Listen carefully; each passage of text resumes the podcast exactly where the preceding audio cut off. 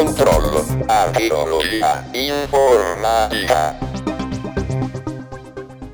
E carissimi amici di archeologia informatica, benvenuti a questa nuova puntata del nostro podcast, tra virgolette anche live stream dal punto di vista ovviamente di quelli che sono i nostri canali video, quindi cercheremo ovviamente nel prossimo futuro di fare puntate podcast esclusivamente dedicate al podcast e fare puntate invece che possono essere compatibili ovviamente alla live stream. Tutti coloro che ci stanno vedendo sui vari canali, io suggerisco per una una questione proprio di sostegno nostro eh, personale di andare sul canale YouTube di Archeologia Informatica. Qualora non lo siete ancora, iscrivetevi, attivate la campanella e commentate tramite lì perché così ci aiutate a crescere, dato che è il canale monetizzato, diciamo per eccellenza, di Runtime Radio eh, di Archeologia Informatica, chiaramente. Con me a fare questa bellissima puntata c'è il nostro direttore tecnico, direttore editoriale Carlo Sant'Agostino. Ciao Carlo. Buonasera, ciao a tutti, buonasera a tutti gli radio video ascoltatori e grazie per aver introdotto, ci mancava solo ci mettessi Grand Osfield di Fantozzi. Esatto. Sono qua, finalmente sono qua.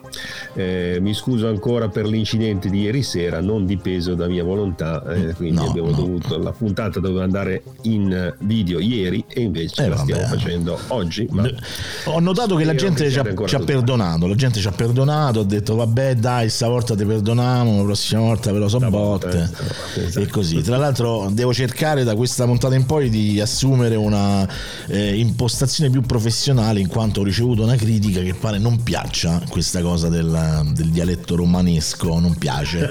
È una cosa che non, non... e quindi si troveranno sicuramente mettevo tutti a parlare romano tutti a parlare così esatto. Poi se non vi piace il mio dialetto romano figuratevi il dialetto pugliese con Carmine Puccio Console. Ciao Carmine non ti sentiamo, sì, Pugliese in trasferta, no, Pugliese in trasferta questa settimana. In trasferta, tra l'altro. Infatti, si vede dal mobile dietro che sei in trasferta. Sì, sì. Eh, diciamo, oggi c'è qualcosa di più. Guarda, civile. io se fossi in te avrei messo un, uno sfondo virtuale. Non so se. No, sta bene così. Così, vabbè, ti piace quella cosa. Un tocco vintage. Molto, molto vintage. Mi ricordi? Tanto per, per fare vintage. citazione, la tizia, quella là della, della, Federazione Galattica di Luce. Non so se c'è presente su YouTube, la tipa che quella un po' allucinata. Sì. Allora, intanto ringrazio tutti, tantissimi che state già partecipando. Vedo che insomma c'è una, c'è una certa partecipazione, c'è già un fermento. Quindi salutiamo tutti quanti quelli che sono già presenti in, in chat. Eh, vi ricordo anche che devo fare un ringraziamento, oltre a tutte le persone che durante queste settimane hanno dato un grosso supporto a Runtime Radio, eh, chiaramente oggi è arrivata mh, mm, una donazione alla quale non possiamo essere eh, insensibili, diciamo così, non possiamo insomma non ringraziare. Chiaramente io non so se poi alla persona di per sé gli fa piacere anche per privacy essere citato per nome e cognome, quindi io ringrazio Giordano perché oggi insomma ha fatto veramente una cosa inaspettata che ehm, l'ha fatta lui come la stanno facendo in tanti, io devo dire la verità, piccole donazioni che stanno aiutando Runtime Radio in questa fase, iniziale diciamo di anno dove tutti gli advertising eh, di Spreaker insomma hanno avuto una flessione importante e quindi abbiamo avuto delle difficoltà insomma. La Federazione Galattica di Allucinante, sì, eh, sì, sì, allora quindi devo dire che Vargion, ciao Vargion che evidentemente tu l'hai, l'hai conosciuta, l'hai vista insomma su, su, YouTube, insomma è una cosa che si ritrova facilmente. Comunque veniamo a noi, alle cose importanti, questa sera oh. si parla di Mario, giusto? Ma Mario, quando uno dice Mario perché oggi è Mario, però non so poi se è sempre stato Mario. Beh, innanzitutto ah. ringraziamo già subito Luca74, Luca Cusani. Grazie Luca. Ha, ha, subito offerto il caffè a, a noi. Sì, ha pagato il caffè. Esatto, grazie Luca. Luke74 ricordiamo che ovviamente il canale di Luca Cusani, eh, quindi eh, andate ovviamente anche a vedere e seguire buon Luca Cusani e ringraziamolo ancora eh, di questa donazione sul suo canale Luke74. Sì, anche lì, eh, anche trovate il canale, attivate, iscrivetevi, attivate la campanella, eh, seguitelo perché insomma comunque, sì, sì, no, anche perché poi comunque video molto commodoriani perché lui è comunque iper ferrato su tutto quello che riguarda il Commodore 64, il VIC 20, tutta la cosa Commodore e, e ha dato anche tantissime dritte, ha fatto anche, anche, tante riflessioni come sul quanto costa un Commodore 64, eh? Eh, perché tanta gente va là, vede una cosa, dice ah quanto è 150 euro, una cosa che magari ne vale 40, insomma, giustamente. Bene, e quindi vabbè, introduciamo quindi la puntata di stasera. Eh, stasera parleremo forse di uno dei più iconici personaggi della storia del videogioco. Eh, lo conoscono tutti, ovviamente, è super conosciuto nel mondo e stiamo parlando ovviamente di Mario.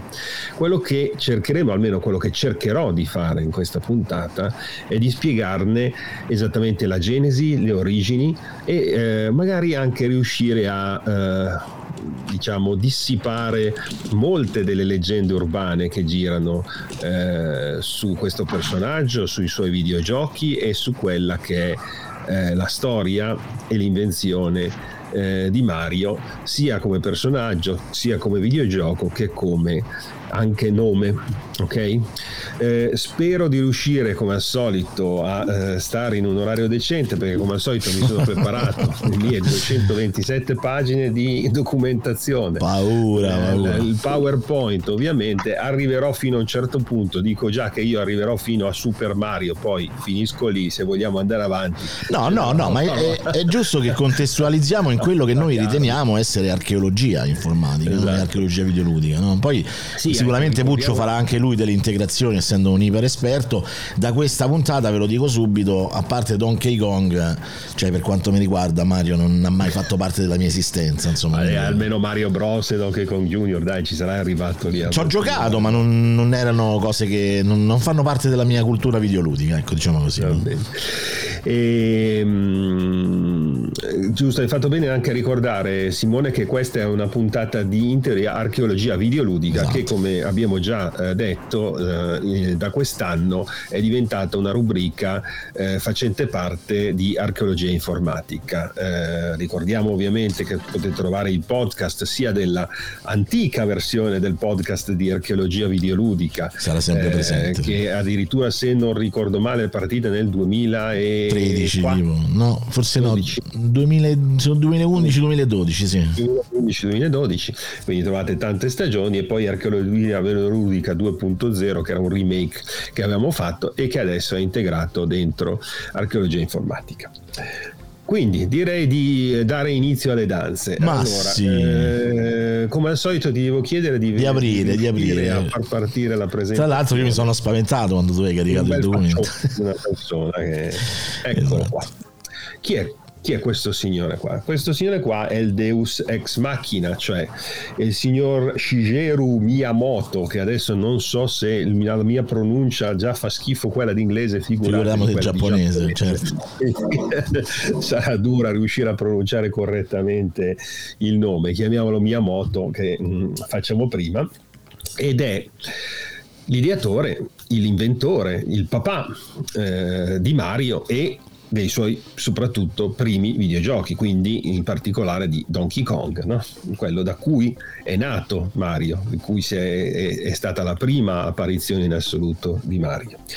Eh, c'è una cosa importante da dire su questo signore, che assolutamente eh, può essere considerato, se non il primo, comunque tra i primissimi eh, game designer puri nella storia del videogioco nel senso che nei, negli anni 70, quando il videogioco è nato, e in quegli anni di solito chi progettava un videogioco era di solito l'ingegnere tecnico, programmatore che realizzava anche il gioco, quindi non c'era un reparto ideativo di eh, gente che immaginava il videogioco, ma era lo stesso tecnico, lo stesso programmatore che eh, programmava, inventava, disegnava e programmava il videogioco stesso.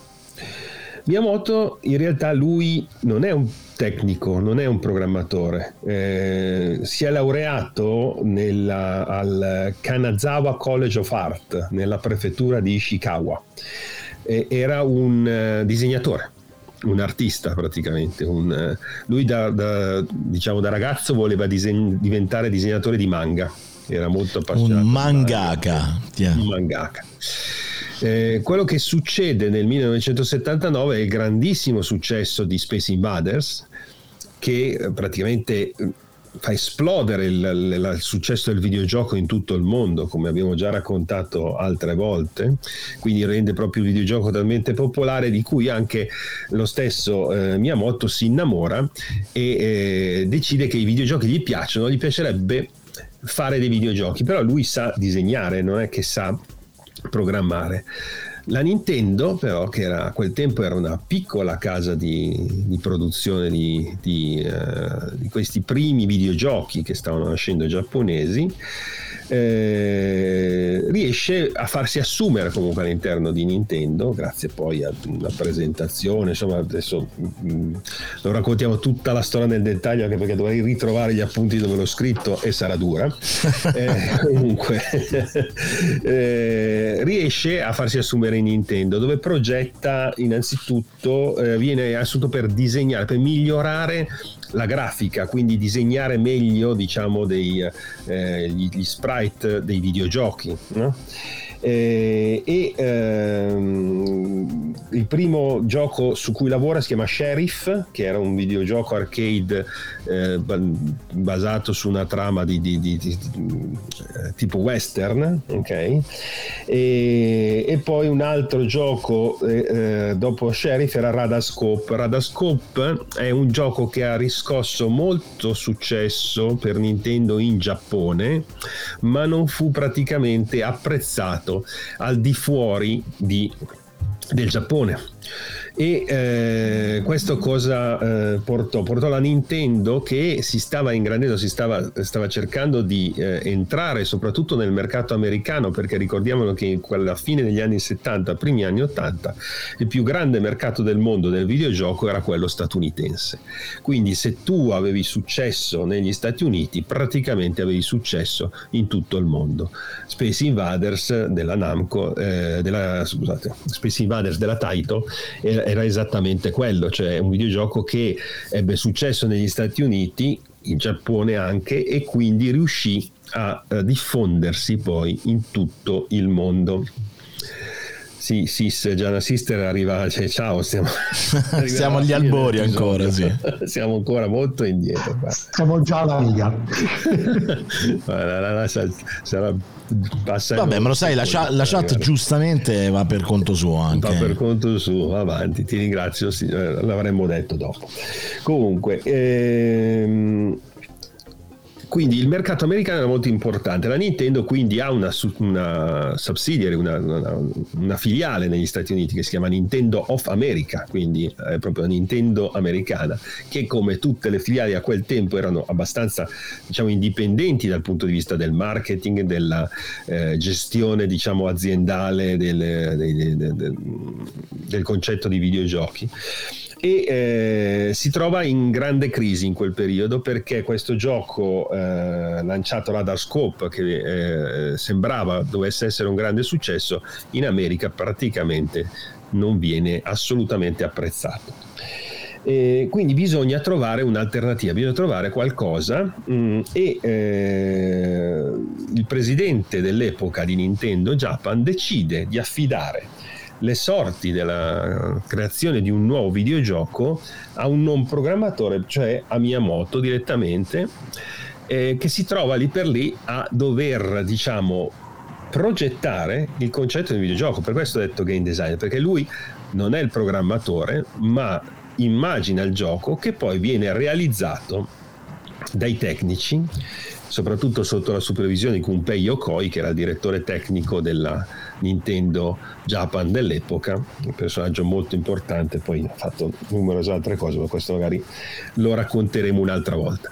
Mm, quindi inizia a immaginarsi come prima cosa un videogioco che eh, all'inizio doveva basarsi su, eh, e questa è una cosa abbastanza nota che si sa, sui personaggi di Popei, Braccio di Ferro, Bluto e Livia, hm? una situazione di questo tipo. Eh, cosa ah, anche che... perché l'avrebbero dovuto pubblicare, o meglio l'avevano praticamente finito di sviluppare, ma gli eredi di Sigar non avevano ancora autorizzato la pubblicazione del gioco, mai chiarito perché, c'è una teoria che dice che in realtà non volessero a essere associati ai videogiochi che all'epoca non, non avevano stampa favorevole, qualcuno dice anche che gli eredi di Sigar fossero tendenzialmente contrari all'idea di affidare il marchio a una società sì, in asiatica. Real, in realtà non, non, è, non, non, è, chiara, queste sono supposizioni anche perché poi alcuni dicono che fosse una questione di soldi, nel senso che chiedero una banca di soldi e Nintendo non ce li aveva, quindi alla fine eh, diciamo che il motivo economico, il motivo che non vogliono dargli i soldi, insomma alla fine non poterono utilizzare i Ma me lo fai aggiungere un bit su Nintendo of America? Sì. C'è una cosa che io ogni volta che la leggo rido, ma in realtà è abbastanza. E intanto, scusa, Puccio, scusa un secondo. Intanto saluto anche Filimberto che sulla chat di diretta Runtime su Telegram ci ha postato un pupazzetto che io non ho mai visto. Cioè, perché un pupazzetto in 3D, ma fatto in pixel, eh, insomma, fatto, fatto pixel, pixel. Sì, è divertente, molto carino. Molto ah, carino. lo vedo.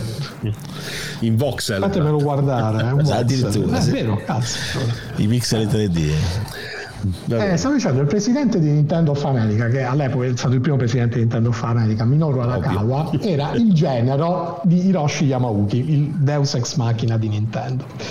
Diciamo che il matrimonio tra lui e la figlia, Yoko Yamauchi, che diciamo, era l'altra testa pensante dietro Nintendo of America, anche se ufficialmente non è mai stata dipendente, non è stato un matrimonio facile, tendenzialmente perché loro due si sono innamorati, raccontano, durante il ballo di, di fine liceo, però c'era un problema di base base. La famiglia Nakawa e la famiglia Yamauchi erano diciamo non in ottimi rapporti perché durante la generazione precedente uno Yamauchi aveva rifiutato dopo che era stato organizzato il matrimonio di sposare una Nakawa e addirittura pare che come gesto di stizza fosse stato rotto dai rispettivi capifamiglia ognuno il sigillo dell'altra.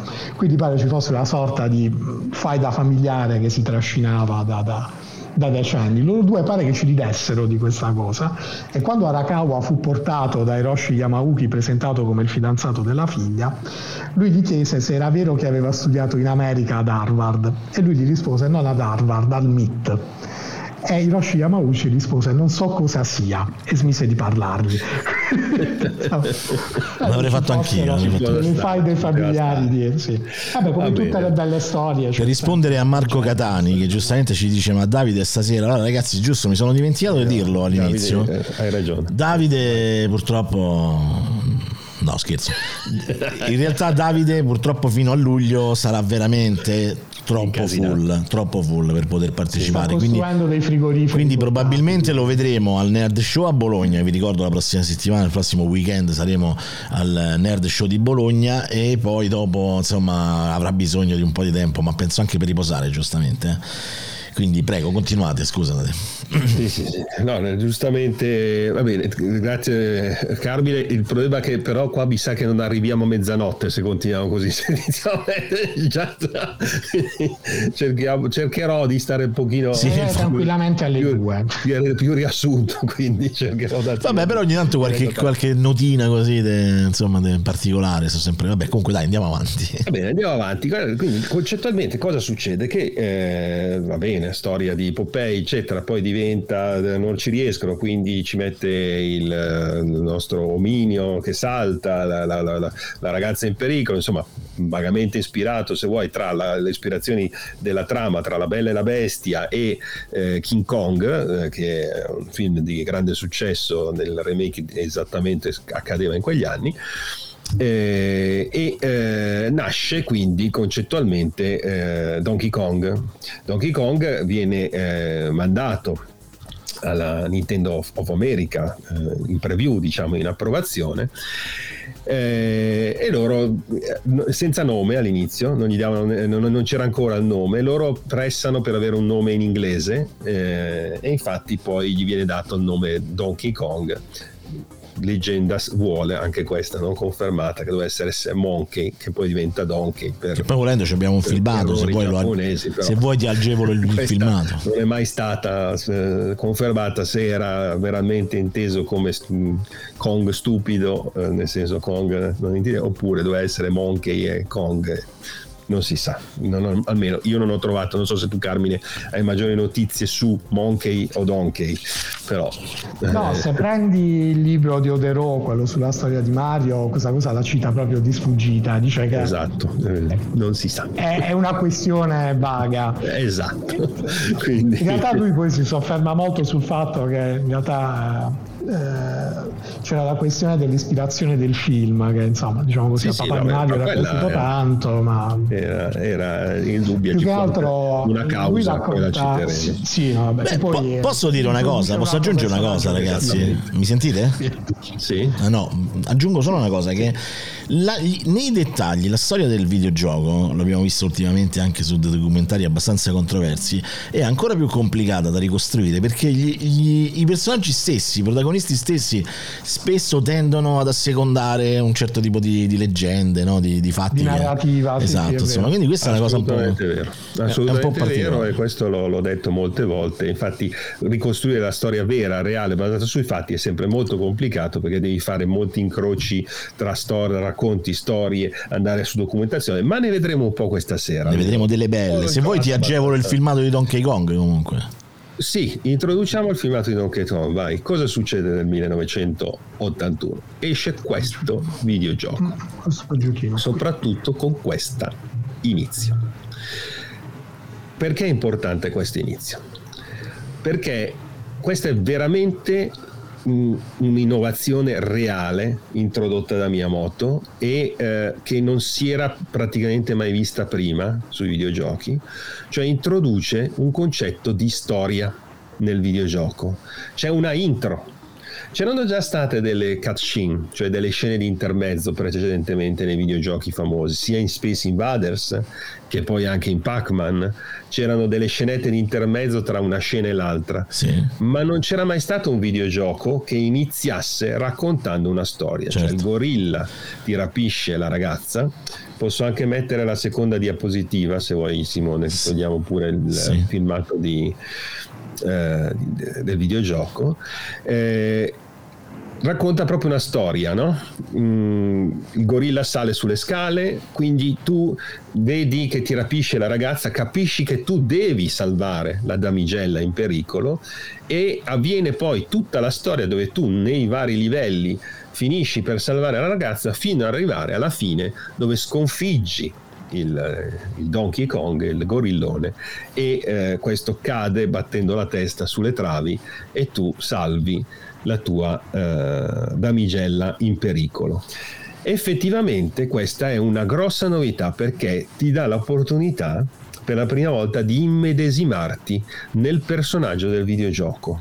Questo all'inizio non fu molto capito, anzi ci sono racconti proprio e anche storie che eh, vengono documentate di gestori delle sale giochi che all'inizio osteggiarono il fatto che Donkey Kong avesse una intro perché questo faceva perdere tempo prezioso al fatto che l'utente dovesse mettere monete all'interno del videogioco. Certo, cioè, beh, perché dura tantissimo eh, l'intro, capito? Quindi... È una intro, quindi è già io ho messo la monetina, già sto lì per, non so, un minuto a vedermi la storiella quando in realtà potrei già morire esatto, e, e, spendere altri soldi, certo. Successiva, insomma. Hai ragione. Ecco. Eh, questa è assolutamente una novità. Eh, però adesso andiamo su altri dettagli, cioè il fatto che questo fosse effettivamente una novità eh, non implica però un'altra cosa. Scusate che vado a vedere cosa ho messo. Ah, no, no. Prima parliamo del personaggio, del, cioè di cosa fece eh, esattamente Miyamoto. Miyamoto, come ho detto, era il disegnatore. Quindi un'altra cosa importante da capire è come mai Mario era così, no? Mm? Era, era disegnato così. Eh, una delle cose che non è molto nota, ma si sa dalle interviste successive, si è capito che Mario ha il nasone grosso perché? Perché per i giapponesi tutti noi occidentali abbiamo il nasone grosso. Lui doveva disegnare un personaggio occidentale perché il videogioco doveva, ricordiamoci questo aspetto, doveva avere successo all'estero perché certo. quello prima non aveva avuto successo. Quindi una delle cose fondamentali è che, che cercarono di creare un videogioco più internazionale possibile. Anche per questo all'inizio pensarono ai personaggi di Popeye perché erano famosi in tutto il mondo. Eh, questo personaggio aveva il nasone grosso perché era mh, identificativo per i giapponesi di eh, occidentali. Okay? Gli americani hanno, noi abbiamo, per tutti i giapponesi noi abbiamo il nasone. Cioè Davide, intanto salutiamo, salutiamo Davide. Solo, solo tre colori che sono rosso, blu e il rosa, diciamo rosa per modo color dire. Carne. Sì, esatto, vabbè, color, color carne. carne sì. Infatti i capelli e i baffi sono blu e al cappellino. E i bottoni hanno lo stesso colore della pelle, il bottone, vedi? Sì, esatto. Sì, sì. E, I baffi e, il, e, i capelli sono blu, sono non sono blu, neri. Perché, perché, già lo sfondo era nero, eh, se no sarebbe diventato bucato. Questo fatto di aver fatto i capelli, i baffi e l'occhio blu è la caratteristica per cui poi Mario nella storia avrà gli occhi azzurri. Eh, l'altra cosa, il cappellino è stato messo perché? Perché guardate quelli sotto sono tutti gli sprite di movimento di Mario in tutto il videogioco, a parte quelli col martello, che non li ho messi. Eh, lo sprite per il salto è uno, cioè lui fa boing, così fisso. Se avesse avuto i capelli, Miyamoto ha detto mi sarei dovuto preoccupare di eh, muoverli certo. in qualche modo. Certo. Mentre faceva il salto. Mettendoci il cappellino ho risolto la situazione. I baffi li ha disegnati perché? Perché adesso così non mi devo preoccupare delle espressioni facciali della bocca, eccetera. Ci metti i baffi e faccio prima. Mm? Quindi diciamo che molta suo, del suo disegno, del disegno di Mario, è dovuto a eh, superare diciamo, dei limiti tecnici eh, che avevano in, eh, in quel periodo. Considerate che eh, Miyamoto è stato molto limitato da Gunpei e da altri eh, dai, dai, tecnici di Nintendo durante la realizzazione. Per esempio, lui si era immaginato che Mario saltasse utilizzando una le, avete presente le seghe, quelle, uh, quelle flessibili? Sì, sì. Ecco, lui per Avessi... saltare avesse dovuto prendere la sega, piegarla e la sega lo faceva saltare. Cioè, eh, sì, quella un pogo stick. In un'altra intervista dice che voleva dargli un pogo stick per farlo saltare, ma esatto. non era possibile. Non era Poi possibile. in un paio di interviste ha aggiunto che lo aveva fatto cicciottello perché voleva che fosse una persona comune, quindi che non avesse il fisico eroico, eccetera, eccetera. E soprattutto non voleva che nel gioco ci fosse un cattivo Difatti Donkey Kong non viene mai dipinto come il cattivo, è l'antagonista, ma rapisce la principessa perché è arrabbiato, non perché è un gorilla, cioè, perché è un gorilla. Come, come, il film di King Kong. Sì, che poi è un po' la storia di King Kong, infatti, esatto. Sì, sì. Però c'è un'altra curiosità, no? Eh, tutti dicono che Luigi, cioè il fratello di... Ah, ricordiamo, no Luigi, Ruigi. Luigi, Ruigi giapponese. Nasce e per la prima volta appare in Mario Bros. In realtà Luigi appare già in Donkey Kong, solo che nessuno lo chiama Luigi. Ma il concetto... Beh, come Luigi, non chiami lui Mario. Come non chiamano lui Mario. All'inizio. Guardate, questo in realtà è già Luigi, ma è semplicemente il player 2. Quando tu è giocavi vero, a Donkey Kong, è vero. due player, mettendo, scrivendo eh, la partita due player, il player 1 era rosso, il player 2 era verde. È vero. Quindi Grande. il concetto di Luigi, cioè il fratello verde di Mario, appare già in Donkey Kong. Una delle altre, eh, diciamo, miti da sfatare, ecco, perché fino adesso ho raccontato le cose positive, cioè cosa veramente ha inventato, cioè il lavoro vero che ha fatto Miyamoto. In realtà Miyamoto era diciamo, la sua prima creazione, quindi a parte ispirarsi al concetto di King Kong e della Bella e la Bestia per la trama, in realtà lui prese ispirazione anche da altri videogiochi, perché spesso Donkey Kong viene indicato come il primo platform, è stato quello che l'ha sdoganato, ha avuto il grandissimo successo che ha avuto, mondiale incredibile, ma in realtà Donkey Kong nasce come concetto di platform e quindi di scale e piattaforme da questo videogioco Space Panic della Universal che esce l'anno precedente. Come vedete la struttura a piattaforme e a livelli mm-hmm. con le mhm. scale era quella. Eh, quindi l'ispirazione comunque del movimento sulle travi e della salita e della discesa dalle scale in realtà arriva da questo gioco dell'Universal dell'anno precedente che comunque ebbe un discreto successo, non fu un successo eclatante ma fu comunque un discreto successo commerciale Space Penny. Vabbè, poi penso che un po' si sono influenzati tutti, no? tipo ad esempio anche Burger, Burger Time. Eh, diciamo eh, ma quelle sono successive, sono successive certo. questo invece è precedente. Okay. Quindi in realtà il concetto di platform esisteva già nell'aria. Un'altra cosa che de- dicono di Donkey Kong è che è la prima volta che un personaggio utilizza il salto come elemento di videogioco in realtà anche questo non è vero perché abbiamo degli esempi precedenti. Uno tra tutti importante è questo, che è Frogs, che è un videogioco eh, distribuito da, eh, se non mi ricordo male, Nichibutsu, se non mi ricordo male, adesso devo eh, andare a ricordarlo, non me lo ricordo più a dirvi la verità. Comunque era in bianco e nero ed è 79 e qui il personaggio principale è ovviamente una rana, una rana sì. che fa salta e salta per catturare. Me lo ricordo benissimo. Questo gioco è stato convertito poi anche Frog Bog, è diventato nella versione in television molto famosa sul Mattel in television da casa, dove appunto tu avevi le rane che saltavano per catturare le mosche. Però, eh, obiezione, dico, eh, però Donkey Kong era un omino, era la prima volta che un omino saltava per fare qualcosa in un video. Cioè, si va nello specifico, tu dici? No, non era neanche lì la prima volta, perché se vogliamo proprio essere precisi, già il concetto di saltare, di videogioco che saltava, è stato introdotto nel 1980 da Olympic Decathlon dove avevi appunto l'omino che saltava per fare eh, salto in lungo, il salto in alto, eccetera. Olympic Decathlon è uscito nel 1980 per TRS 80, nell'81 è uscito su Apple 2, nell'82 è stato comprato dalla Microsoft ed è diventato Microsoft Decathlon che ha dato poi ispirazione anche ai eh, videogiochi eh, un attimo per Jump Bug ci arrivo. Avete fretta, troppa fretta, calma.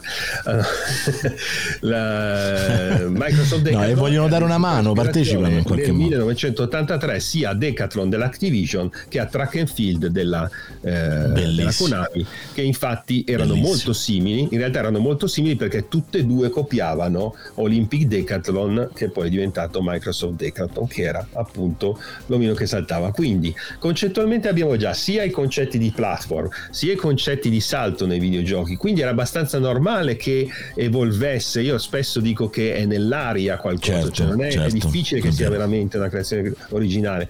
Infatti un altro esempio abbiamo è che eh, Jump Bug della Rockola, dove abbiamo una macchina che salta su platform, eccetera, esce praticamente quasi contemporaneamente a Donkey Kong. Che questo non l'ho mai dopo. visto, devo dire eh, ha avuto anche questo buon successo. Certo, all'epoca ci giocava solo Donkey Kong e Space Invader, eccetera. quelli se li ricordano tutti. Questi meno, ma comunque non furono dei, degli successi, ebbero comunque il loro seguito all'epoca. Ricordiamoci anche che all'epoca le sale giochi erano piene, quindi avevi tanti arcade, cioè, i giochi erano tanti, poi c'erano le conversioni casalinghe. Comunque Jump Pack della Rockola esce qualche mese dopo, ma in pratica lo sviluppo è contemporaneo, quindi non può essere copiato da Donkey Kong. Semplicemente riprende dei i, i, concetti, come ho detto, che erano nell'aria, cioè i concetti relativi al fatto di avere piattaforme, quindi giochi platform, avere il concetto del salto, come ho detto che esisteva già in altri giochi, e quindi escono, diciamo, questi giochi di piattaforme, platform, giochi. Le eh, caratteristiche, come ho detto prima, di, mm, di, Donkey Kong invece sono quelle che abbiamo già raccontato, cioè effettivamente di avere una storia, quindi di introdurre il personaggio con una intro, di essere quindi qualcosa che viene partecipato e poi soprattutto i power up, che è una cosa che non abbiamo citato, cioè il fatto di poter prendere il martello e eh, spaccare i barili grazie al martello. Eh, anche quello è eh, uno dei primissimi esempi di power up che doveva essere all'inizio, correggimi se sbaglio Carmine, dovevano essere gli spinaci, giusto? Sì, dovevano essere gli spinaci. Sì, ma poi grazie a Dio Popeye uscì sul serio qualche anno dopo. dopo grazie ai soldi che fecero sì. con... è successo riuscirono a pagare. Riuscirono, sì, ma è... Questo infatti avvalora un po' la tesi eh, economica più che la tesi sì. perché eh, riuscirono per i soldi, però magari riuscirono anche a convincere gli eredi a fare il videogioco. Quindi no, in realtà la, la feature sì, il sindaco, la, la, l'azienda che, li, che, possede, che gestiva i diritti per la famiglia di Sigar, diciamo così, si fece coinvolgere dal fatto che comunque erano tornati di moda con Donkey Kong e con Pac-Man i videogiochi, quindi videro un'opportunità di di guadagno. Arakawa dice che probabilmente hanno ceduto anche perché gli diedero delle percentuali sugli incassi che all'inizio non erano previste, quindi sì, probabilmente fu anche quello. Infatti c'è anche un'altra cosa da dire su Popeye, eccetera, perché eh, in realtà non tutto scomparve da, dal passaggio tra Popeye, la prima versione di Popeye e Donkey Kong, ma una cosa è rimasta e infatti è una cosa che magari nessuno si chiede, però uno dovrebbe farsi la domanda, ma perché i barili? Perché i barili? Eh, perché i barili? Per che questo so, motivo qua. Che sono diventati una cosa iconica poi nel mondo del videogioco i barili. Fai, fai eh, vedere la, sì, la, sì, la sto, slide, sto facendo. Perché si capisce perché i barili ma anche la pettinatura di Pauline e di Olivia sì. è praticamente sovrapponibile. Quindi... Quello sì, però i barili, il concetto di barili uno non se lo chiede perché, perché cavolo deve lanciare dei barili su un palazzo in costruzione? Perché in realtà i barili sono un elemento eh, sempre presente all'interno delle, dei cartoni e delle storie di Popeye e spesso Bluto li prende e li lancia contro, eh, distruggendoli contro braccio di ferro. Quindi il concetto dei barili arriva proprio ed è, è diciamo forse l'unico elemento che non è stato minimamente cambiato nel passaggio del concept di Popeye al passaggio del concept di Donkey Kong. I barili sono rimasti, quindi sono proprio come vedete quei barili lì, cioè come venivano immaginati e disegnati i barili nei cartoni animati e in Popeye in quel particolare periodo. Quindi eh, direi che come spiegazione della nascita del videogioco Donkey Kong, da cosa è nato, da cosa è derivato, eccetera, e come ci siamo arrivati, ci siamo arrivati. Ora entriamo invece nell'altra cosa misteriosa, cioè il nome. Hm? Il nome di Mario. Mario perché, perché si chiama Mario? Mario? Vediamo se Puccio lo sa. Ma se, Mario Segale. Esattamente. per Mario Segale, per il, il simpatico proprietario, eh, il simpatico proprietario dei magazzini dove c'erano un po' gli uffici perché all'inizio no, facevano proprio la sede, la, la sede, sede. della Nintendo. Era la sede della Nintendo sì, anche perché diciamo la Nintendo si trovò su, eh, con tutti i, i, cabinati di Radarscope che si trovarono sul groppone con la necessità esatto. di convertirli. Diciamo Arakawa ebbe qualche problema. Diciamo, il simpatico Mario Segale questo imprenditore italo-americano nell'ambito del, dell'edilizia diciamo, a quanto pare fu abbastanza di manica larga racconta Arakawa e quindi lo vollero omaggiare in, in questa maniera, cambiando il nome di Jumpman in Mario.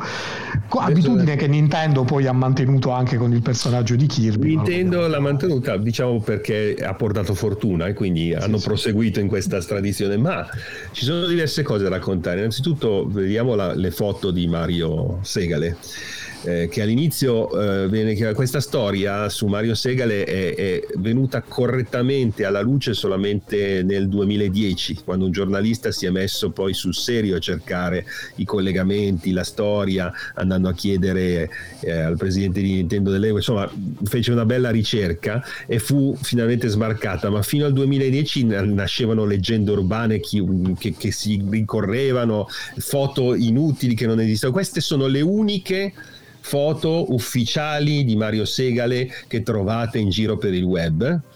Eh, la prima è presa da un, eh, dal, dal, Facebook, dal giornale quello delle foto del college e fu data proprio scolastico, l'annuario sì. scolastico e fu proprio rintracciata da questo giornalista che nel 2010 eh, fece la ricerca su, su Mario Segale, adesso ti dico anche il nome del giornalista si chiamava Benny Edwards e l'articolo è del 25 aprile del 2010 è uscito e lui riuscì a trovare questa foto di Mario Segale nel yearbook dell'Highline High School di Burien, Washington, grazie appunto tramite dei conoscenti di, di Mario Segale che si ricordavano questa, questa cosa. Mario Arnold Segale è un uomo d'affari immobiliare americano eh, che molto schivo, lui non ha mai voluto rilasciare dichiarazioni ufficiali mh, o interviste su questa storia tra lui e Nintendo, ma questa poi è stata raccontata e certificata dagli stessi personaggi di Nintendo poi negli anni successivi,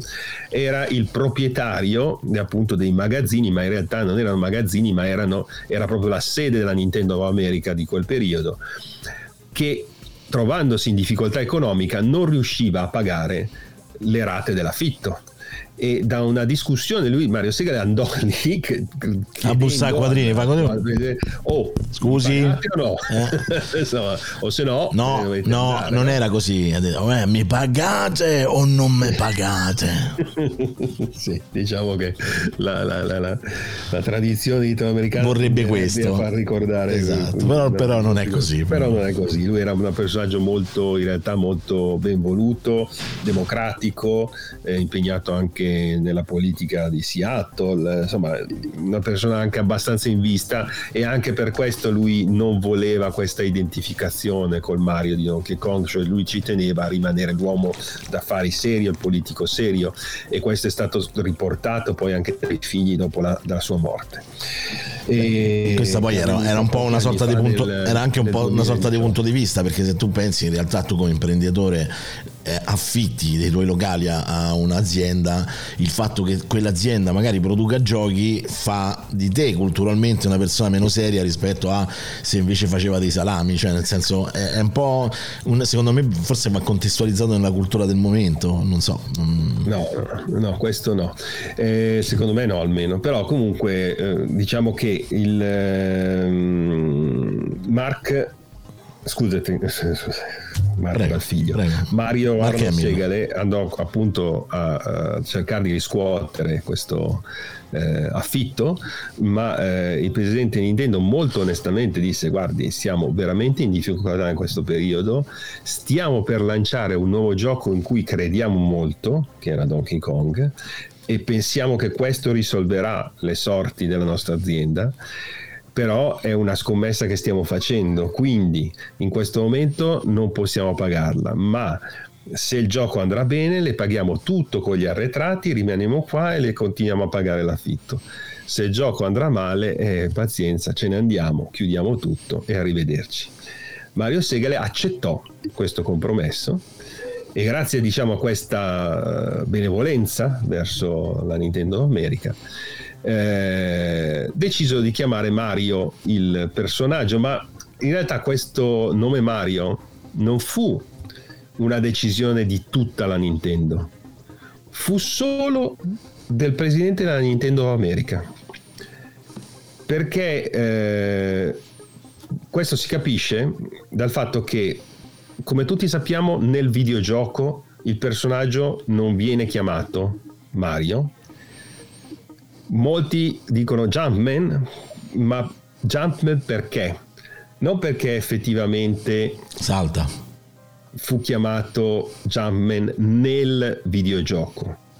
Perché nel videogioco non appare mai nessuna descrizione testuale in Donkey Kong certo. che descrive il nome del personaggio scusate, a queste tra parentesi ho messo queste foto, piccolo inciso, perché sono quelle fasulle, cioè che girano su internet, ecco, trovate degli articoli che dicono questo è Mario Segale, no, non c'entra niente, Mario Segale... È uguale però, oh, se fosse stato così sarebbe stato figo. esatto, quello è tratto da un film bianco e nero americano, ha girato per molti anni e in alcuni articoli ci sono ancora queste foto che dicono... Oh, la fake news come, come, fonte di, di esistenza, insomma. Esattamente. Ma andiamo al concetto di perché si chiama Jumpman. Perché nei videogiochi arcade dell'epoca, nel cabinato, e questo purtroppo noi in Italia lo sappiamo, i cabinati originali non arrivavano, quindi non lo vedevamo, di lato sempre c'era eh, un piccolo eh, cartellino di istruzioni mm-hmm. che veniva messo per dire cosa fare, i concetti base del videogioco, quindi come vincere al gioco, come fare punti, quali sono le azioni che bisogna fare. E nella slide del gioco, quindi nelle istruzioni del cabinato americano, c'era scritto Jumpman. Cioè il personaggio veniva chiamato Jumpman proprio come nome, diceva If Jumpman reach the top, Donkey Kong takes the lady higher up. Insomma, spiegano eh, Jump button makes Jumpman jump. No? Lo chiamavano proprio Jumpman, era il suo nome. ok? Quindi il primo nome con cui viene chiamato questo personaggio che adesso conosciamo come Mario è Jumpman nel cabinato americano. Nel cabinato giapponese, voi tutti sapete leggere giapponese. A voglia, io in particolare.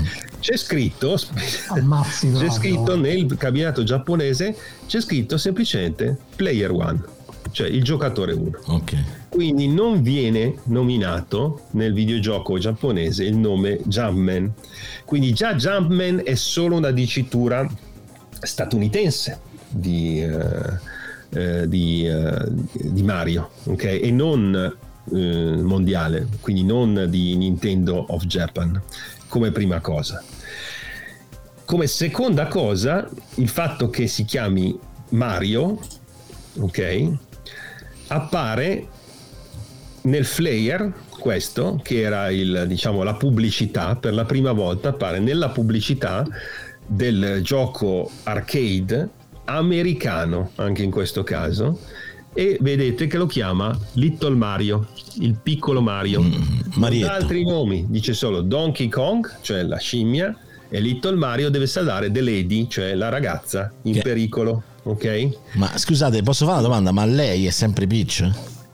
No, dopo lo No, lei okay. è Pauline. Ok. Pauline Peach viene dopo. Okay, c'è, okay. c'è, la storia anche lì. Ok, ok, ok. okay. No, era per sapere perché, come ho detto, non, non, non è roba mia. C'è da raccontare.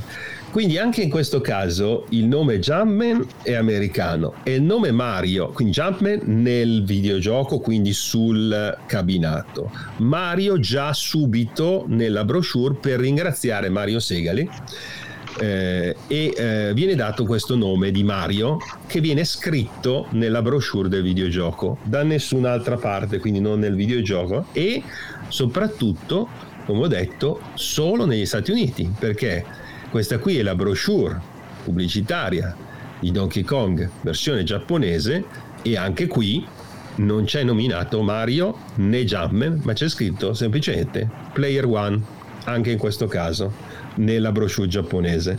Ok? Questo viene riflesso anche in altre brochure internazionali derivate dalla versione giapponese. Per esempio, questa è la brochure francese del, distribuita in Francia, che era distribuita da questa René Pierre eh, SA. E anche qua, se andiamo a leggere, non c'è scritto né Jumpman né Mario, ma c'è scritto semplicemente Player One. Ah, no, pensavo che dicevano François perché loro sono francesi allora François è tratta dalla eh, brochure giapponese quindi Mario come nome viene diffuso all'inizio solo ed esclusivamente dalla Nintendo of America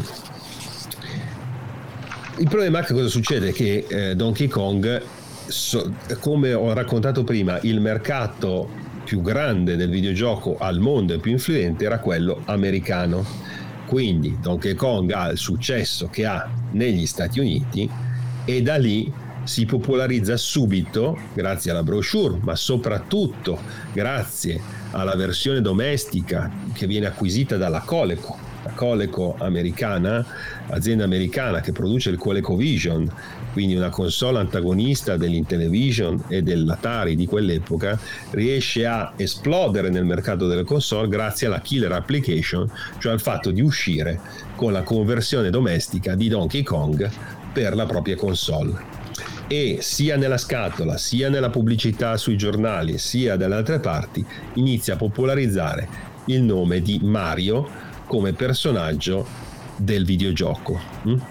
Quindi Mario, eh, visto come poi ricordiamo carpentiere, carpentiere nel senso, eh, adesso in alcune traduzioni italiane trovate falegname, no? Ma in quel senso carpentiere, carpentiere nel Come senso... Beh sì, perché poi in realtà quello di Donkey Kong è un cantiere, cioè nel senso è un palazzo è un in costruzione. Nel senso cantieristica, cioè esatto, cioè quello sì, che sì. fa le... È un operaio, è un operaio. Il ferro dei, dei palazzi, eh, certo. ok? Quel carpentiere. Dai, è un ponteggiatore, come Ponte... No, i ponteggiatori sono un'altra cosa, ci sono proprio i carpentieri che sono quelli che tirano su le, proprio le strutture in ferro sulle quali poi eh, vengono costruiti i palazzi. Eh, le strutture interne in ferro. Ah, tu dici la... gli scheletri, gli scheletri. Gli scheletri, scheletri, esatto. Quelli che poi vengono ricoperti dal cemento e con i mattoni.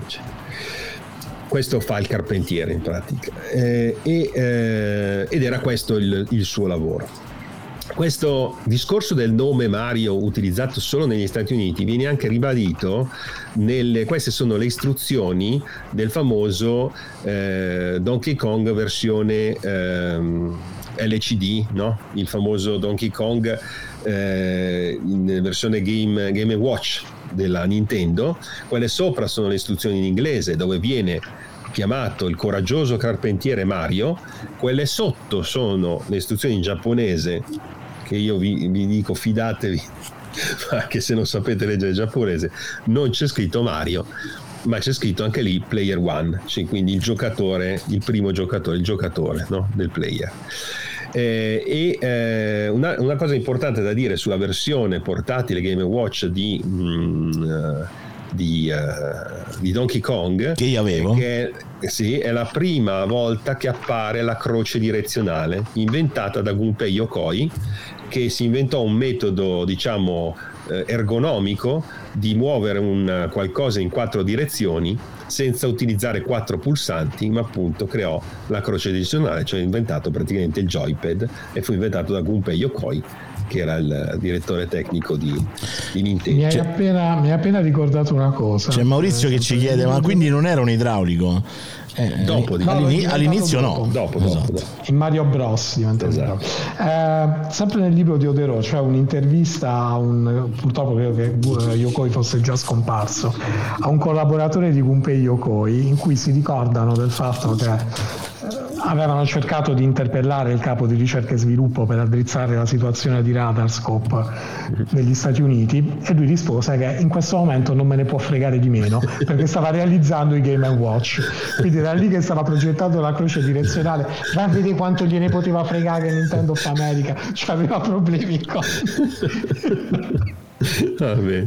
Comunque sì, sì questo lo racconta anche sì, sì, dice, sì, no, lo, lo, lo racconta anche in un'intervista proprio Miyamoto dove dice che lui si ritrovò a capo di questo progetto quasi per caso perché nessun altro lo voleva fare, quindi glielo diedero a lui come per dire vabbè dai, fallo Questa può essere una domanda interessante. C'è una connessione con Pipeline? No, perché è molto successivo no. Pipeline, okay. è di molti anni dopo, quindi non c'è. E... Però di, dillo allora... più carinamente, dai, non offende la gente. Perdona, mi sono fatto così. Mi disegnano così. Mi disegnano così. Sei un po' Mario allora, pure tu. Eh? La prima volta poi ufficiale dove finalmente il nome Mario diventa ufficiale anche in Giappone e diventa ufficiale anche nei videogiochi è con il seguito di Donkey Kong, cioè con Donkey Kong Jr quindi ormai era acclarato che si chiamasse Mario, quindi anche la Nintendo Japan, quindi la Nintendo internazionale, per la prima volta esce con, una, con un flare dove appunto c'è scritto Mario.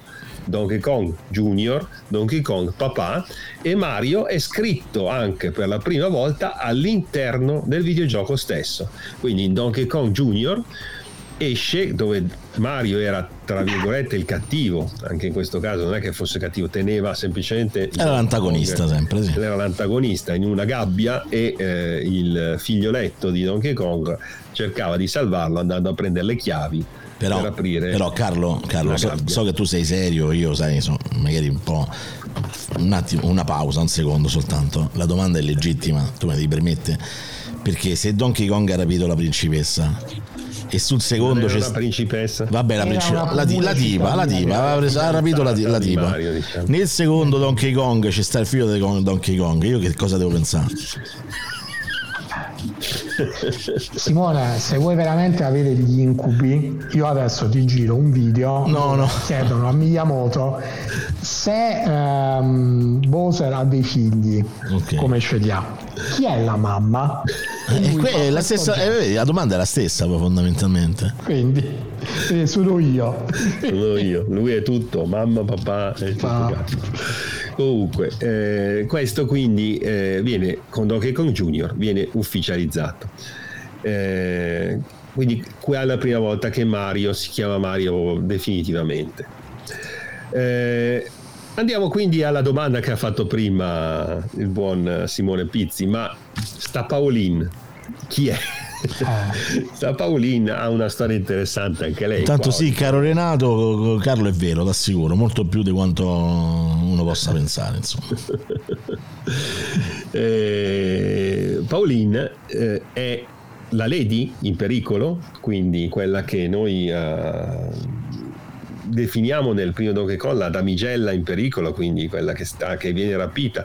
Come vedete nel flyer di Donkey, la prima immagine in alto è quella proprio del flyer di Donkey Kong, cioè la sua prima caratterizzazione, viene disegnata con un vestito rosso, ma nel videogioco non aveva un vestito rosso, era rosa, fiorellini. E soprattutto era bionda. Scusate. Eh. È bionda, infatti è bionda nelle prime versioni, sia nella versione del flyer sia nei primi diciamo cartoni animati dove appare eh, Mario e Pauline. Questa è una serie americana tv no. eh, basata sui personaggi dei videogiochi. Grazie a Dio non l'abbiamo mai vista. Beh, no, c'è stata su Netflix per un po' rispetto anche, anche quella successiva poi sono sparite. Però e... per un po' ci sono state. che peccato me la sono persa Paolina eh, era disegnata. Allora, innanzitutto, Paolina anche lei non aveva nome, nel senso che eh, al contrario di Mario, che fin da quasi subito viene chiamato Mario nel flyer di Donkey Kong, versione statunitense, come ho raccontato prima, Paolini invece rimane anche nei flyer, nelle pubblicità successive, eccetera, come The, The Lady, la Lady in pericolo, la Madamigella, la, danno tutti i nomi, ma non gli danno un nome proprio di persona. Eh, la prima volta che gli viene dato un nome eh, è quando, e dopo farò vedere l'immagine, eh, quando vengono ceduti i diritti alla Coleco e la Coleco ha bisogno di creare merchandising, ha bisogno di creare eh, eh, anche gadget e quindi chiede alla Nintendo, sempre Nintendo of America, che nome dagli, che nome abbia e gli viene dato il nome di Pauline perché era eh, il nome, se non ricordo male, della moglie di qualcuno, adesso non mi ricordo più, forse te lo ricordi tu Carmine, era la moglie di... Era la moglie, sì, no, era la, era la, no, o la moglie o la figlia, non viene riportato di uno dei, dei più alti dirigenti di Coleco. Ma non... Sì, esatto. Cioè, questi praticamente ne davano i nomi ai personaggi, le, cioè, facevano i lecchini con, con, le persone. Tra l'altro, Carmine, tu puoi rispondere alla domanda Beh, dei Pixel. È successo. che domanda? Scusa. Alla domanda di Pixel Deb che si domanda: Ah, ma è la cantante che sta in Super Mario Odyssey? Sì, sì, sì. Okay. Ah, allora, sì, è la cantante che sta in Super Mario Odyssey, anche se Miyamoto è, sta anche nell'enciclopedia di Mario, la versione aggiornata che è uscita un po' di tempo fa, quella ufficiale di Nintendo, continua a dire che i mondi che vede Mario uh, in quel gioco, in Galaxy, sono come universi paralleli. Quindi sì, si chiama Pauline, vive in una città che somiglia moltissimo a quella di Donkey Kong che sia la stessa persona. No, beh, in realtà. Lo decidete eh, voi. Sì, è, è, quella, è la stessa persona. Diciamo che è importante notare l'evoluzione di Pauline nella storia perché una delle critiche che hanno sempre mosso alla Nintendo eh, negli anni. Principessa fu, trofeo eh, fu che proprio il personaggio in Donkey Kong di un personaggio femminile fosse eh, uno stereotipo femminile della damigella da salvare che eh, non vabbè, è la cultura quella era ragazzi eh, cioè, eh sì però sai che poi gli americani soprattutto sono bravi a, a, a pontificare. Sì nel revisionismo però eh, perché poi alla fine cioè, le storie Disney erano uguali anzi forse se tu vai a prendere tipo la sirenetta è anche peggio cioè la sirenetta era, era, era un po' insomma una vabbè. Ma le l'evoluzione di Paolini in realtà riflette un po' queste critiche perché la fanno diventare all'inizio della Maricella in pericolo eh, negli, no, come prima cosa nel 1994 quando appare nella versione eh, fanno il remake di Donkey Kong per il Game Boy Advance eh, lì la, gli fanno i capelli eh, scuri e non più bionda perché... Eh, Infatti qui è tipo Castana praticamente. Castana perché sennò si sarebbe confusa con Peach, sì. che ormai era diventata Peach la bionda, il personaggio di Super Mario, la principessa del regno appunto dei Quindi dopo questo succede, molto dopo. Molto dopo, esatto, eh, okay. perché sparisce un po' in realtà Polin dopo cioè, Donkey Kong. Non facevano prima a far diventare Polin, facevano finta a un certo punto Compare che Polin... in alcuni giochi e sì, compare in, se non, ricordo, il pinball, se non mi ricordo male. Simone non lo sentiamo più. Pronti? Pronti? Compare in Allo? Che è uscito... Ah, sì? Pronti? Ragazzi c'è un problema. Ti stiamo Simone. Vabbè, voi andate avanti intanto. Adesso sì. Comunque si compare in pinball e in altri giochi, oh. ma sempre nel primo periodo. Uh, compare in vari giochi spin-off, compare in Mario and Donkey Kong per 3DS. Sì, ma lì dopo. DS e 2DS. Sì, sì, lì dopo, no. Io ti sto dicendo la no, prima apparizione nel 94, ah. 1994 remake di Donkey Kong su Mario Game Boy Advance. E lì la fanno per la prima volta con i capelli scuri.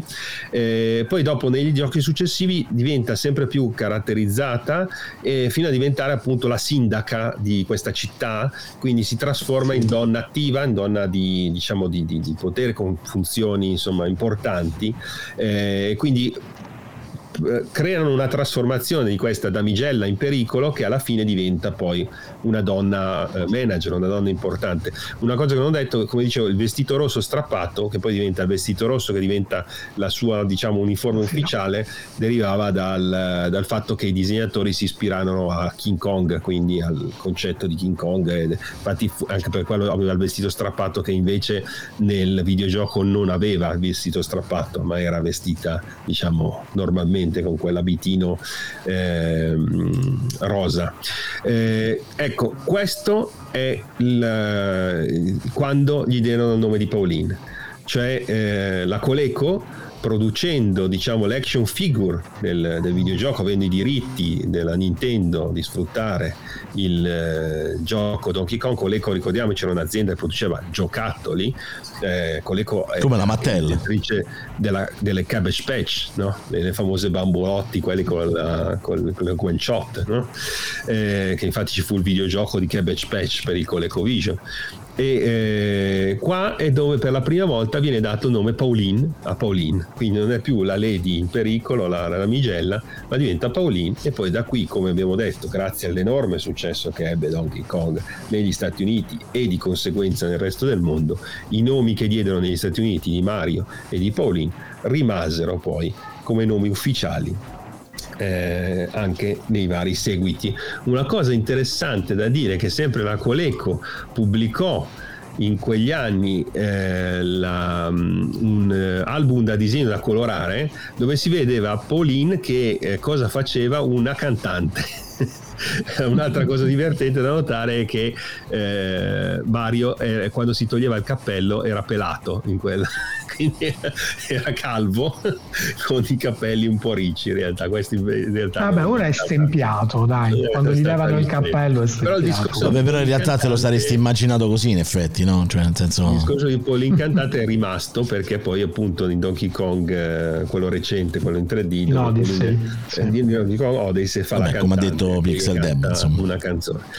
E eh, l'altra che ho messo di fianco invece è la pubblicità eh, americana di, sempre del Donkey Kong in versione Game Watch, dove lì non si sa perché, lì eh, si vede che non sapevano come chiamarla.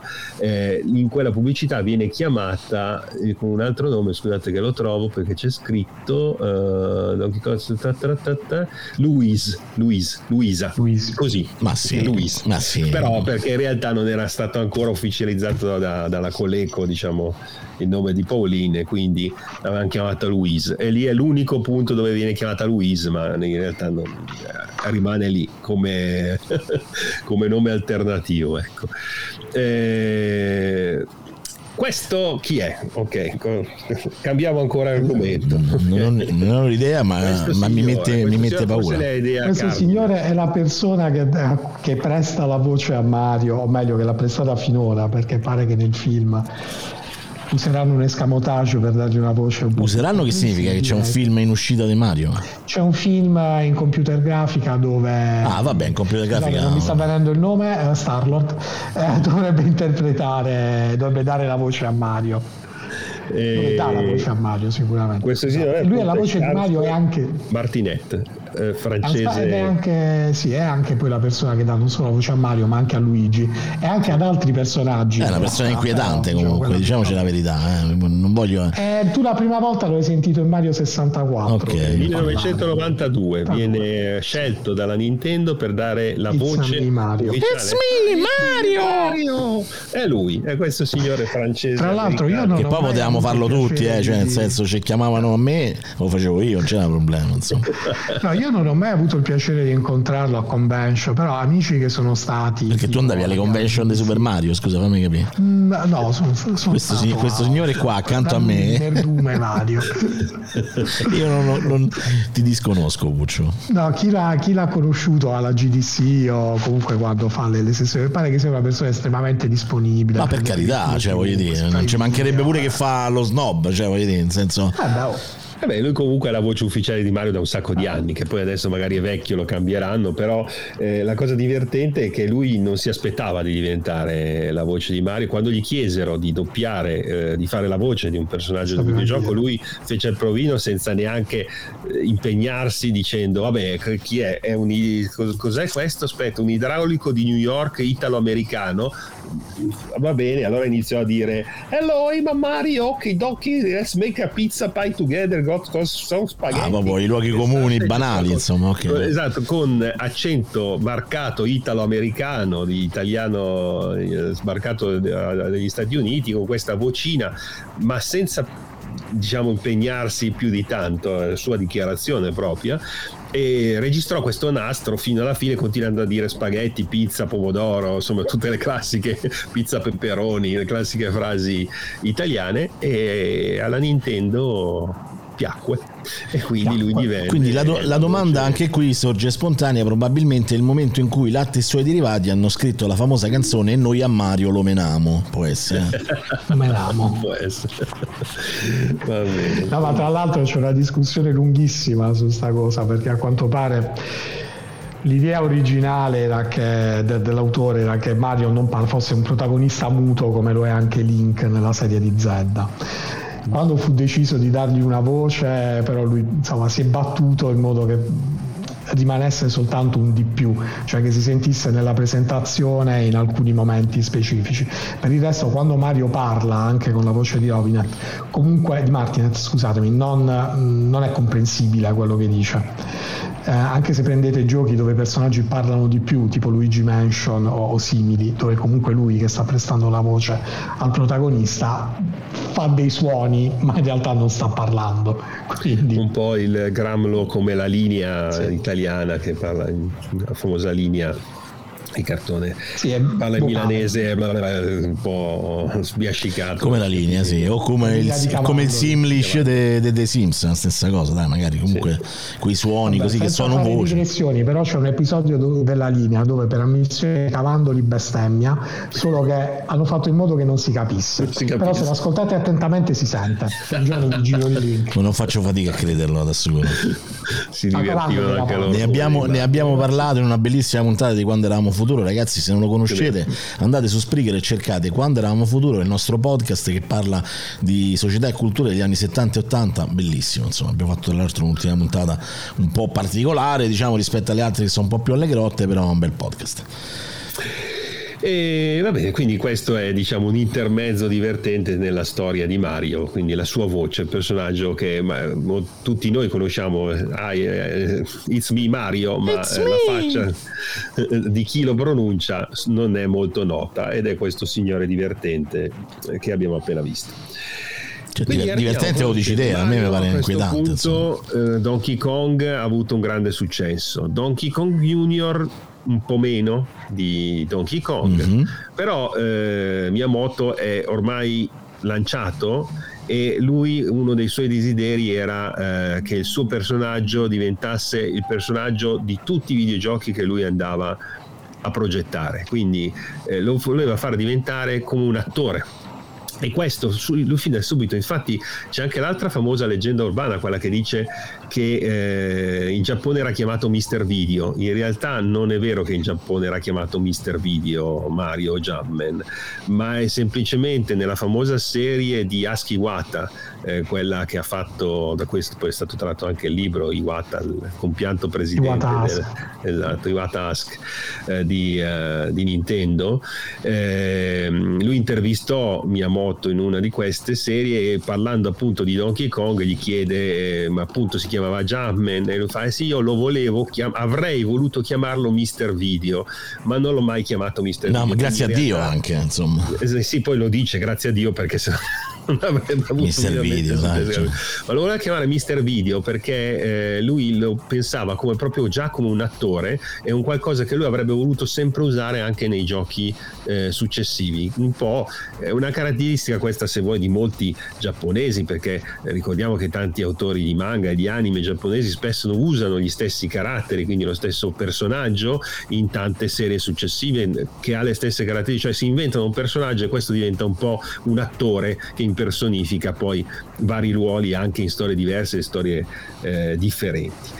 E quindi lui, mh, questo personaggio lo voleva chiamare Mr. Video, per fortuna non lo chiama Mr. Video, eh, e però diventa il suo personaggio di tramite. Quando mh, diciamo Donkey Kong Jr. non ha il successo sperato, iniziano a, pes- a, a pensare sempre con Gunpei Yokoi, eh, che lo seguiva, un seguito Dogoyo Goyo, di, di un altro videogioco dove potesse giocare Mario e nasce Mario Bros. Mario Bros eh, introduce anche qui dobbiamo magari iniziare a sfatare alcuni miti che, che, vengono considerati perché molto spesso trovate in giro Mario Bros il primo gioco dove due giocatori eh, giocano in maniera diciamo cooperativa all'interno del gioco quindi il player 1 e il player 2 che come abbiamo visto player 2 verde Luigi esisteva già dal, dal primo Donkey Kong quindi non è stato inventato qua ma qua lo chiamano Luigi come fratello di Mario e eh, lo chiamano da subito Luigi qua, non c'è, non c'è diciamo tentennamento, si chiama Luigi. Sul perché lo chiamino Luigi presumo, ma questa è un'idea che mi sono fatto che circola, perché Luigi fosse un nome italiano molto comune, Beh, certo. eh, come lo era Mario. Come Mario. Devono trovare esatto. un altro nome italiano comune. Mario e Luigi. Certo. Mario. Mario e Luigi. E ehm, una delle concezioni è che questo gioco introducesse alcune novità come appunto il, il eh, dual player cooperativo e il concetto di gioco a platform sul fatto che si sconfiggessero i nemici eh, diciamo colpendoli eh, da una posizione privilegiata in realtà tutto questo concept di gioco arriva da un videogioco molto famoso che ebbe successo esattamente l'anno precedente, questo esce nell'83, nell'82 negli arcade ha successo questo videogioco Joust, Joust. della Williams che introduce esattamente le stesse dinamiche di gioco che ritroviamo in eh, Mario Bros. Eh, quindi dal punto di vista del gameplay non è così originale come spesso viene descritto, però introduce tante altre cose che comunque sono fondamentali, sono tutti personaggi, eh, le tartarughe e granchietti che derivano un po' dalla, eh, da, da, cultura giapponese, no? quindi eh, dal fatto che sono animali che spesso ricorrono nelle storie eh, giapponesi, eccetera, i manga, gli anime, e eh, l'ambientazione eh, viene eh, ambientato nelle fogne di New York e a New York nel caso specifico per, e si trasforma, Mario diventa idraulico proprio per adeguarsi diciamo, alla storia di, che, che si stava inventando inventando eh, Miyamoto. Questo perché, come in Donkey Kong, lui gli voleva dare un'ambientazione internazionale, quanto più internazionale possibile, e differente eh, da un'ambientazione giapponese, quindi qualcosa che fosse capibile e condivisibile, diciamo, al, eh, al resto del mondo. Per quanto vi sembri assurdo, Mario Bros, che eh, questo videogioco che per noi eh, è sicuramente un grandissimo successo, in realtà come arcade ebbe un modesto successo. Io infatti cioè, non ho mai Mario sentito. Mario Bros negli arcade non ebbe questo gran successo, ma allora perché lo ricordiamo come questo successo in, eh, incredibile. Avevi pensato, vedo che Michele, se avevi pensato che Joust fosse una versione tarocca di Mario, no, è il contrario, è uscito nell'82 Joust e Mario Bros è uscito nell'83. Vabbè, come, come, da, come, dire, come da filosofia giapponese, Joust è più competitivo mentre Mario Bros è più cooperativo, però sì, tendenzialmente la meccanica è quella lì. La meccanica è quella. E comunque dicevo, Mario Bros nelle serie giochi ebbe un modesto successo. Come esplose il gioco di Mario Bros?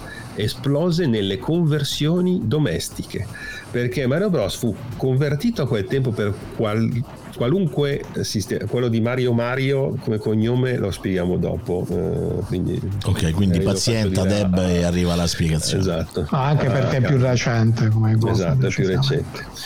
Eh, Mario Bros quindi non ebbe successo in sala giochi, ma ebbe successo come conversione domestica. Ebbe successo sia nelle console che per la maggiore, quindi ebbe conversioni dall'Atari 2006 al ColecoVision, al, al, al Commodore 64, a tutti i computer, anche gli home computer dell'epoca, fu molto venduto nelle conversioni domestiche, ma soprattutto fu il videogioco più venduto su cartridge in quegli anni sul NES sul Nintendo Entertainment System, sul Famicom in versione giapponese. Io te lo, fa- io te lo, farei, io te lo farei ripetere, però Vedi tu, eh. Cartridge. No, no. Il Nintendo Entertainment System. System. Te lo farei ripetere, vedi se ti riesce un'altra volta. Eh, non lo so, non, non, so neanche cosa ho detto. Vabbè, vabbè, dai. No, no, l'hai detto bene. L'hai detto ah, okay. più o meno bene, insomma. E sì, la mia pronuncia. E pare che anche il Game Watch di, di Mario Bros sia stato sì, uno sì, tutte più. le conversioni. Anche perché era uno dei pochi che aveva due schermi eh, messi primo ad avere due schermi. non in verticale. Esatto, in orizzontale. Molto, molto venduto, ma soprattutto nella versione veramente Famicom vendette un, una quantità 2,2 milioni di cartucce. Ma immaginate minchia. cosa vuol dire. Eh eh, questo Nintendo e Miyamoto e Nintendo, Nintendo in primis che poi disse a Miyamoto, mo tu i videogiochi li fai per il NES, non li fai più arcade, punto. Cioè, anche perché in quel momento eh, sono proprio gli anni dove esplose il NES e quindi eh, ebbe poi questo eh, grandissimo successo, diventò la console più venduta al mondo, eh, riportando poi il videogioco anche in auge negli Stati Uniti che aveva un po' avuto una crisi col fallimento di Atari, con la chiusura di Atari di quegli anni. E, eh, quindi perché poi questo risponde alla domanda, ma perché dopo non ha più fatto arcade? Eh, per questo motivo, perché Mario Bros in arcade non lo cagò quasi nessuno, mentre in casa, in conversione, per, soprattutto per il Nintendo NES, ebbe un successo incredibile. E quindi il seguito di, uh, di Mario Bros, cioè Super Mario Bros, che ebbe ancora più successo, come tutti sappiamo, nasce solo in versione domestica Eccolo qua, Super Mario Bros. esce nel 1985 ed è un po' l'apoteosi della Nintendo come eh, risulta ancora attualmente credo come uno dei videogiochi che abbia venduto di più mm. nella storia del videogioco in assoluto anche qui c'è da dire che anche in questo caso con tutto il bene che vogliamo al nostro Miyamoto, eh, inventore di Mario, eccetera, eccetera, non è che fosse questa gran originalità come concept. Perché? Perché in realtà l'anno precedente uscì questo videogioco, Pac-Land, basato sull'altrettanto famoso personaggio di Namco, Pac-Man, che praticamente introduceva tutti i concetti che poi sono stati ripresi e eh, rifatti da Miyamoto con Super Mario Bros. Posso dire però una cosa, su, non c'entra niente ovviamente una digressione, eh. ma, ma Pac-Land per quanto fosse anche un gioco colorato, carino e tutto quanto, un po' spezza la magia. no? Perché tu comunque, cioè, su Pac-Man, che era prima una serie dei quadratini che facevano un, un, tondo, ti hai fatto la tua immaginazione. Vederlo così un po' più dettagliato, più definito, in qualche maniera spezza un po' la poesia. Non l'avete mai provata? Ma guarda, non solo, non solo, la poesia, perché tanto come gioco è veramente orribile, perdonatemi. Cioè, eh, io non me lo ricordo tanto, mi ricordo che non ci ho giocato un granché. Cioè, eh.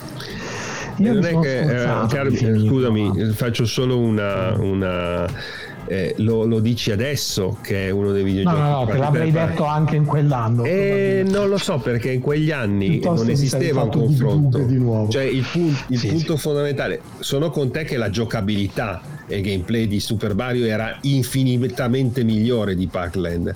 Però c'è anche da dire che prima di Pac-Land non esisteva niente, quindi adesso possiamo dire che è brutto, ma come potremmo dire che è bruttissimo un film in bianco e nero degli anni 20 o degli anni 30? Ma no, no, no, no, no, no, no, no, no, non so, non mi, mi, dispiace, non, mi dissocio da questa, da, da questa, tua constatazione, perché insomma sono cose un po' diverse, no? nel senso comunque un film, se è bello per ragioni artistiche, è bello per ragioni artistiche, questo era bello bello, era colorato, era vivace, roba del genere, però io la mia memoria, proprio vado con la mia memoria, quindi non è che, ti devo dire la verità, non è un gioco che mi piaceva granché, cioè nel senso... Bisogna anche vedere quando l'hai visto però.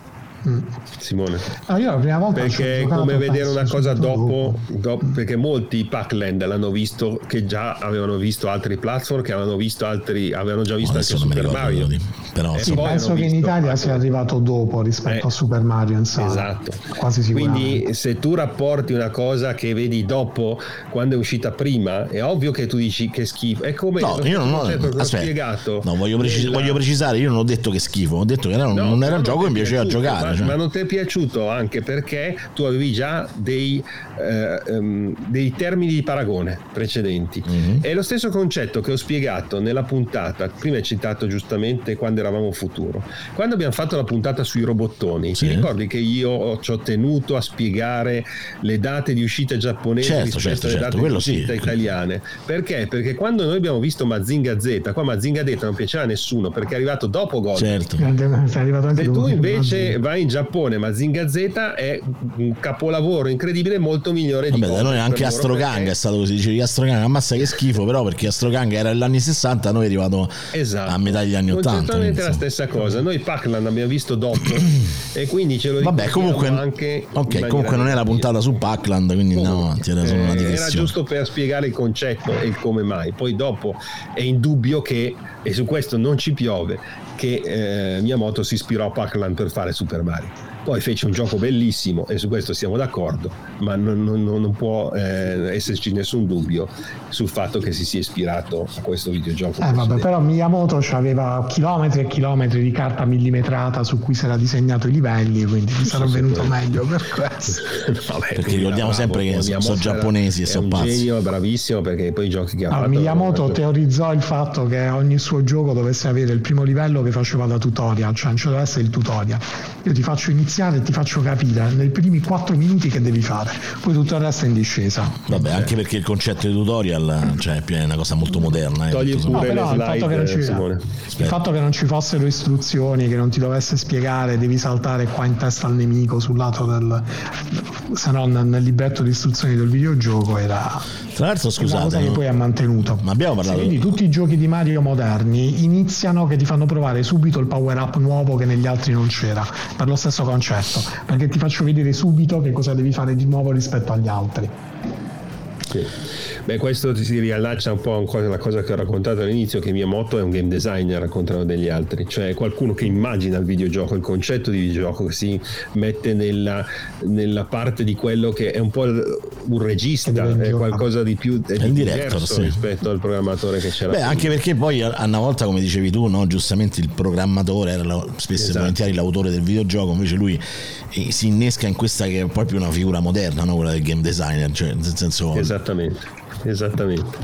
È importante nella storia soprattutto oh, per questo. Forte. Poi l'ho invitata a casa oggi... Scusate, no, forse ero troppo presto l'ho fatta partire, scusa, non, non volevo. No, c'erano due filmati, uno se lo vuoi far vedere era la pubblicità americana di Mario Bros, se non ricordo male. Allora, uno c'ho, mo ti dico, perché siccome che purtroppo con questo software si può caricare un video per volta invece di poterli caricare tutti insieme come sarebbe insomma la logica vorrebbe ci abbiamo praticamente come video ci abbiamo uh, Donkey Kong l'abbiamo fatto sentire Mario Bros Atari 2006 5, eh, che non sia quello pubblicità Nintendo NES dei giovanotti che è questa qua che vabbè, ma facciamo vedere Mario Bros trailer italiano Ah, il film, quello del film. 1992. Esatto. Se vogliamo farci del male. Sì, sì, beh, questo. Allora, ragazzi, ragazzi, ragazzi posso dire una cosa su sto film? Io voglio dire una cosa su sto film. Perché io, questo film, vi, vi assicuro, cioè, pur sapendo che tutti lo odiano, fa schifo, quello che vi pare, io non l'ho mai visto.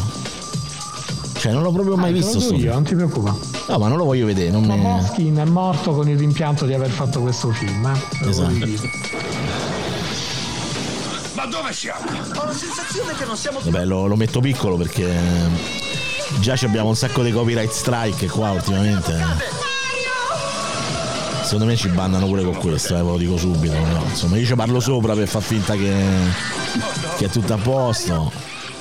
Comunque, vabbè, questo. Ecco. Ci bannano per cattivo gusto. Sì, esatto.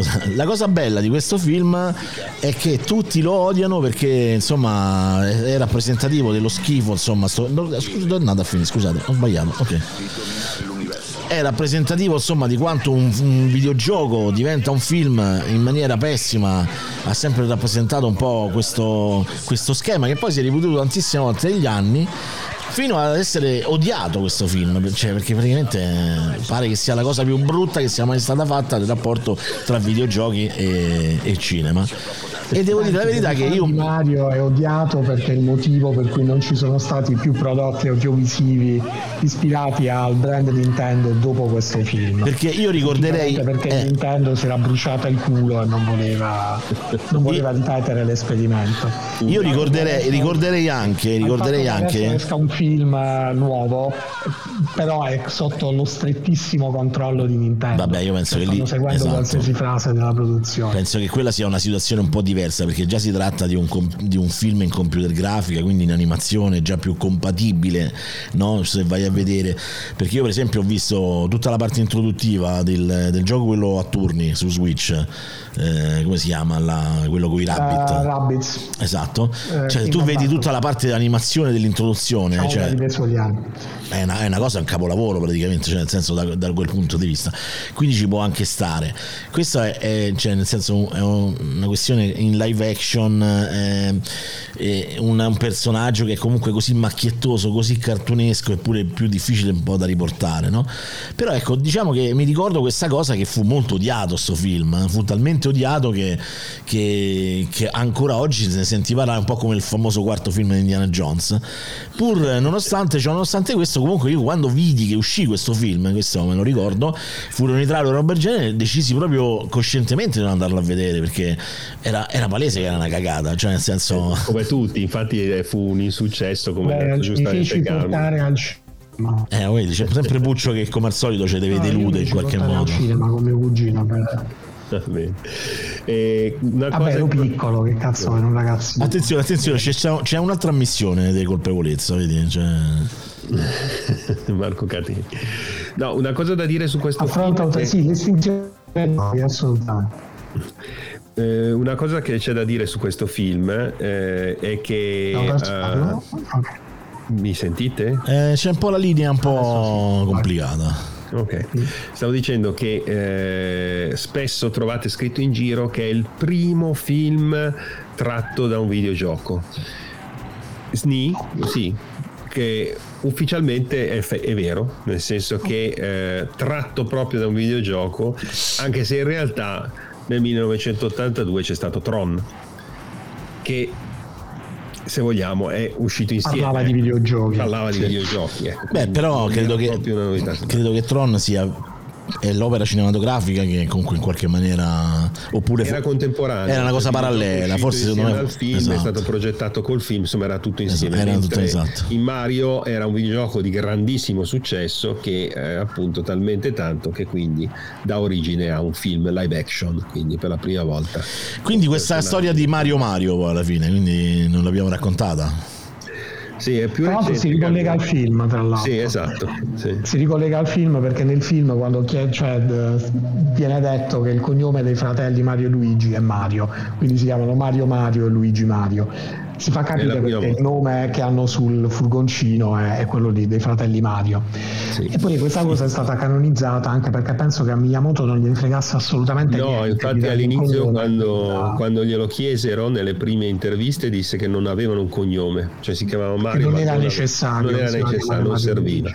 Poi un po' per il film, un po' per insistenza, un po' perché alla fine cedettero, alla fine fu ufficializzato che il cognome era Mario. Ricordiamoci ricordiamoci tutti che Miyamoto è la stessa persona che ha giurato per tutta la vita che tutti i capitoli di Zelda erano separati e che poi ha creato una timeline scrivendo tre libri, tre, non uno, tre, grossi così ce li ho, in cui spiega come tutti gli episodi sono collegati temporalmente. Allora c'è utente, c'è utente Facebook che non so per quale ragione purtroppo non, non viene visualizzato il nome, comunque va bene, lui dice giustamente che giustamente? Lui dice che anche eh, Wargames in qualche maniera era ispirato ai videogiochi perché c'era sì, l'elemento ah, Space Invaders che per me non, non c'era, però TikTok Toe ad esempio era, era, un gioco che non è semplicemente una citazione ma sì. è proprio un, una parte integrante della storia insomma anche se in realtà è più se Oxo, vogliamo è più relativo alla, all'informatica che ai videogiochi sì, sì, sì, più sì, alla sì. telematica modem eccetera Però, qui stiamo parlando proprio di, di un film ispia- non, pre- prevalentemente basato sulla licenza di un videogioco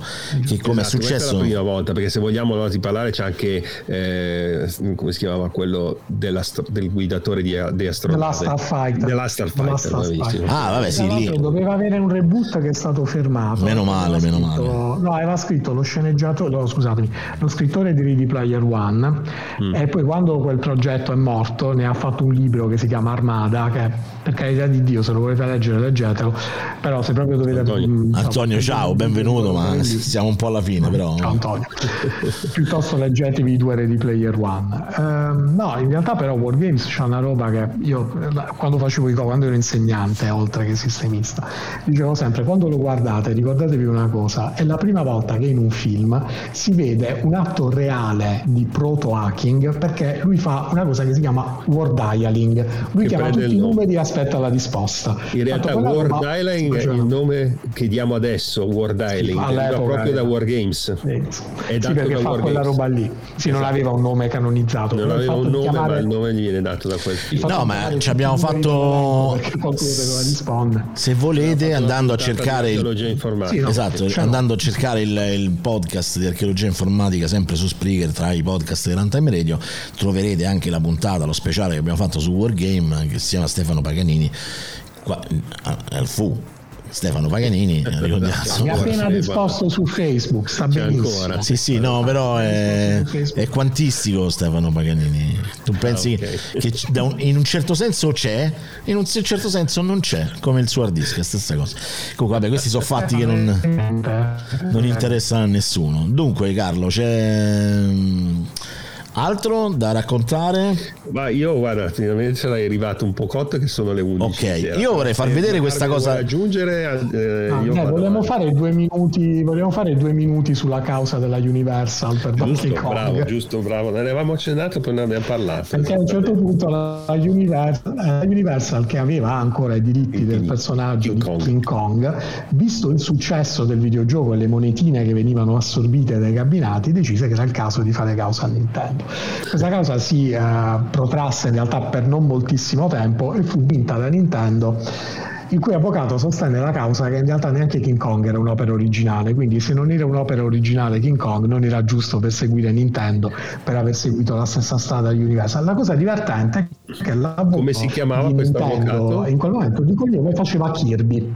Esatto. Eh, Kirby che oltre che essere omonimo del co-creatore di Capital America dei Fantasy 4 eccetera eccetera è poi diventato il nome della seconda mascotte di Nintendo cioè quella pallina gommosa rosa che assorbe il potere di ciò che mangia. Lui pare che non l'abbia scoperto per anni e che poi il fatto notare pare da un nipote. Lui, diciamo pare non l'abbia neanche presa benissimo. Sì Davide gliel'ho detto anche io prima inizio diciamo, puntata. Beh, c'è anche da dire che l'unica quando eh, c'è, c'è, un'unica intervista documentata in cui Mario Segale eh, gli viene chiesto eh, se non ricordo male un'intervista sul Times. Sì, che disse che non gli avevano mai dato i diritti d'autore. Gli disse ma cosa pensa del fatto che il suo nome fa? E sto ancora aspettando i miei, le mie royalties. Dice. Quindi diciamo che questa storia anche magari di Kirby non l'ha presa bene perché disse però hanno usato il mio nome e ci hanno fatto un sacco di soldi. no, mia. pare che in realtà non, cioè, Nintendo come nel caso di Mario Sega non è che lo avesse proprio avvisato, l'ha fatto e basta. esatto. Perché per loro era un omaggio e quindi andava bene, andava bene così. Tra l'altro il fatto della causa della Universal, secondo moltissimi giornalisti questa cosa la condivido, è anche il motivo per cui la Nintendo è così aggressiva nella tutela dei suoi diritti d'autore, perché avendo comunque rischiato di perdere la mascotte principale per una causa sui diritti d'autore. Ciao Caleb, purtroppo sei arrivato un po' tardino. Avrebbe tutelato a tutti in qualsiasi costi. forma, luogo, eccetera, eccetera. Beh, anche perché però ricordiamo, dato che prima parlavamo della bruttezza del film, dobbiamo ricordare una cosa importante che Nintendo eh, non ha mai dato, cioè da quando poi ha, ha cavalcato un po' tutto quello che, che, insomma sono le sue opere, non ha mai dato la concessione di niente se non in quella famosa occasione del, del CDI, se non sbaglio. Sì, ah, del, CDI, del CDI dove fecero questi, quei due videogiochi per CDI non, li, non, non lavorati direttamente da, da Nintendo. Che eh, c'è da dire che è importante, cioè da dopo Super Mario, perché in realtà fino a Mario Bros li davano a tutti i diritti, perché Atari sì, sì, però, però c'è, sta, c'è stato un momento, secondo me è stato quella cosa lì, cioè un prodotto, quindi non neanche realizzato da loro, che alla fine va su una piattaforma che alla fine produce questi due giochi che fanno schifo. Io mi ricordo quello dell'hotel, poi c'era un altro se non sbaglio. Quello del... Uno è un altro dove saltare praticamente potevi saltare solo sui lombrichi giganti. Mm. Cioè, sono due cose orrende. Che quei, gio- quei due giochi hanno fatto talmente belli. schifo che Nintendo da quel momento in poi ha detto no, basta, cioè adesso non ve lo diamo più a nessuno. No, su CDI sono usciti tre Zelda più brutti mai concepiti anche, anche, anche, anche, sì, Quindi, sì. Cioè, sono... eh. sì, diciamo Ma fu, che... fu il momento in cui Nintendo voleva voleva vedere se poteva vendere il software e staccarsi dall'hardware Ma durata eh. esattamente eh. il tempo del in, in realtà del fu anche il periodo in cui voleva sperimentare sulla tecnologia CD-ROM da cui poi anche il famoso accordo con Sony successivo che andò sì, da che Sony proprio perché si trovò male con Philips e, e, la nascita poi della PlayStation. Vabbè è un'altra sì, storia doveva essere il modulo aggiuntivo del Super doveva Nintendo. doveva essere il modulo aggiuntivo del Super Nintendo sì poi Nintendo. Annunciò un accordo con Panasonic e successe quello che è successo. Okay.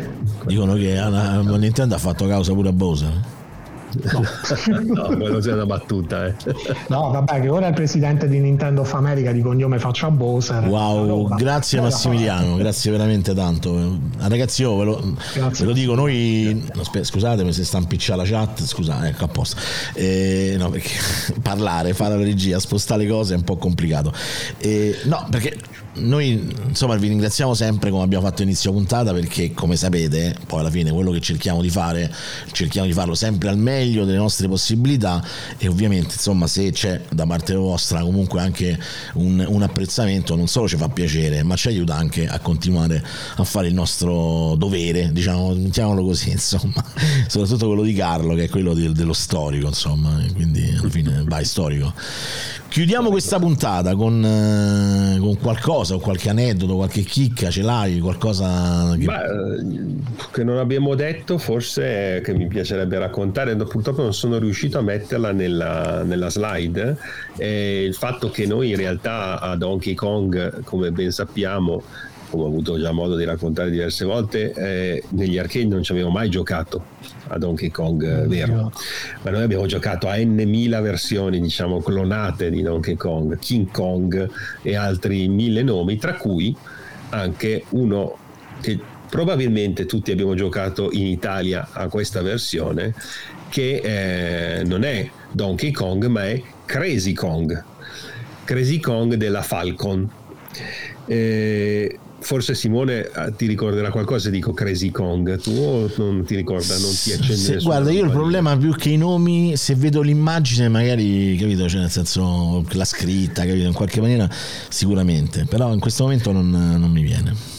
Considera che in quegli anni, nei primi anni Ottanta, eh, a parte il discorso italiano della pirateria industriale che ho avuto già modo di raccontare diverse volte, poi anche comunque in generale nel mondo, era difficile che la Nintendo riuscisse a stare dietro alla richiesta eh, esagerata che c'era eh, del cabinato di Donkey Kong, che stava veramente avendo un successo incredibile.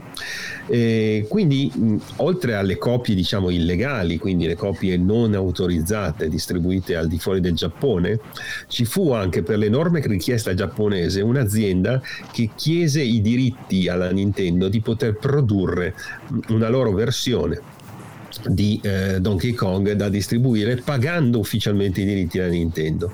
E questa è appunto la produzione di Crazy Kong della Falcon che fu prodotto sull'hardware di un eh, gioco precedente che era ehm, Crazy Kleinberg. Per questo si chiamava Crazy Kong, perché la piastra madre utilizzata non era di riprogettata, ma Crazy Climber, ve lo ricordate Crazy Climber? Carmine, tu te lo ricordi Crazy Climber? Eh, sì, sì. era quel gioco dove scalavi i cabinati che è arrivato in spiaggia da me scalavi il palazzo che se vogliamo aveva delle dinamiche simili a Donkey Kong però ebbe molto meno successo rispetto a Donkey Kong quindi la Nichibutsu decise, diversi, sì. decise di eh, riconvertire quelle piastre a eh, una versione di Donkey Kong chiedendo i diritti e commissionando alla Falcon che era questa azienda di programmazione di videogiochi giapponese di produrre eh, la versione di Crazy Kong. Infatti Crazy Kong, la prima versione che uscì,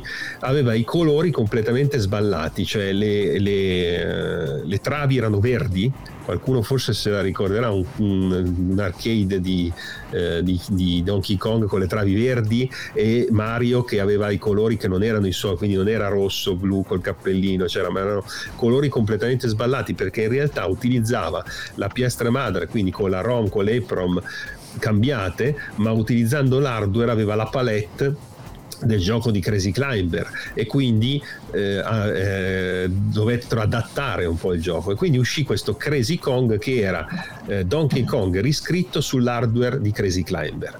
Ehm, la richiesta era però talmente alta che la Falcon decise poi di produrre una piastra madre apposita facendo Crazy Kong Part 2, che era anche quello un clone di Donkey Kong, eh, dove era prodotto dalla Falcon e forse qualcuno se lo ricorda, aggiungeva una scena alla, alla storia iniziale, si vedeva eh, Donkey Kong fuggire dalla gabbia, c'era una grossa gabbia con la scritta Falcon sopra, dentro c'era Donkey Kong che Oddio, sì. da questa gabbia e poi andava a catturare la, Oddio, la, sì, sì. ragazza. Adesso...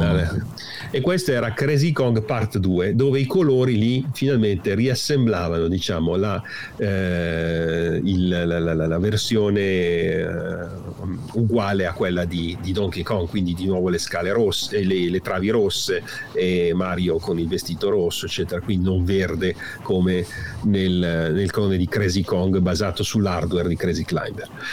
Eh, la Falcon è anche importante perché dopo aver prodotto i, pagando i diritti a Nintendo che in teoria dovut, era, avrebbero dovuto limitare la distribuzione solamente al territorio giapponese, poi in qualche modo in realtà questi uscirono dal territorio giapponese si diffusero queste piastre madri, queste PCB in tutto il mondo, anche grazie al fatto che poi vennero facilmente copiate all'estero, quindi copiavano le piastre madri, copiavano le ROM e noi abbiamo giocato a non so quante versioni bootleg di Donkey Kong, eh, in cui c'era anche il famoso in Crazy Kong, al contrario di Donkey Kong, questo non so chi se lo può ricordare ma molti magari ragazzi, ex ragazzi una volta come me che giocavano ai videogiochi a quell'epoca, c'era il famoso bug dove se tu nel primo livello ti mettevi in Grazie fondo, a Ruggero comunque.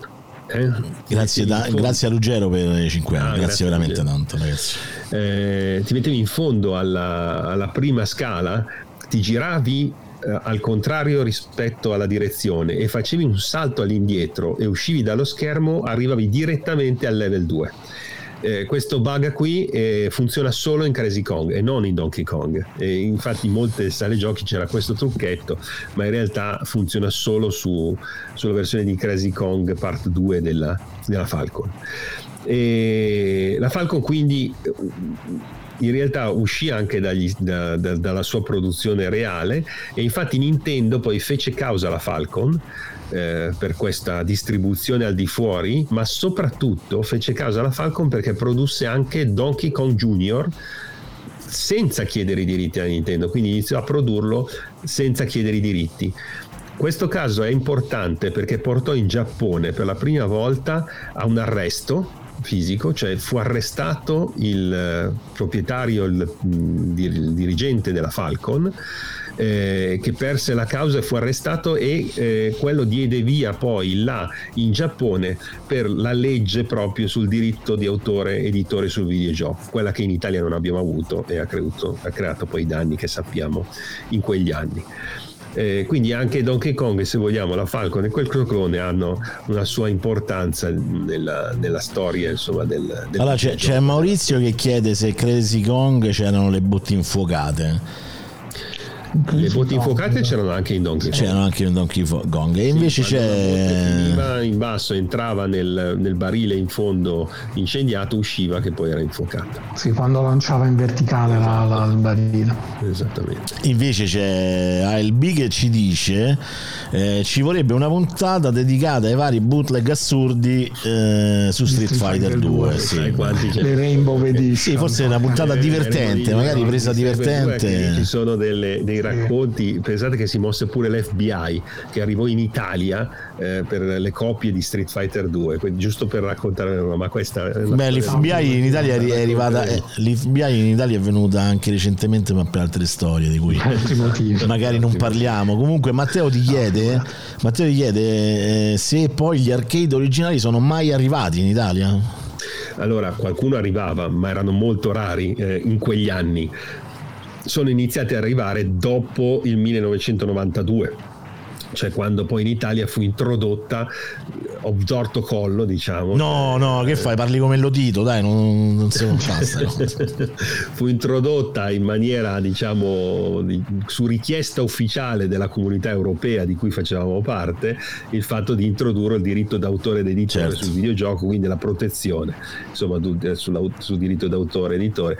Da lì iniziarono poi a fare delle cause serie quindi anche le, le finalmente si, si iniziò iniziava diciamo, a combattere questo fenomeno della pirateria industriale che avevamo, che avevamo sì, un unicum italiano, cioè era solo da noi che c'era questa cosa.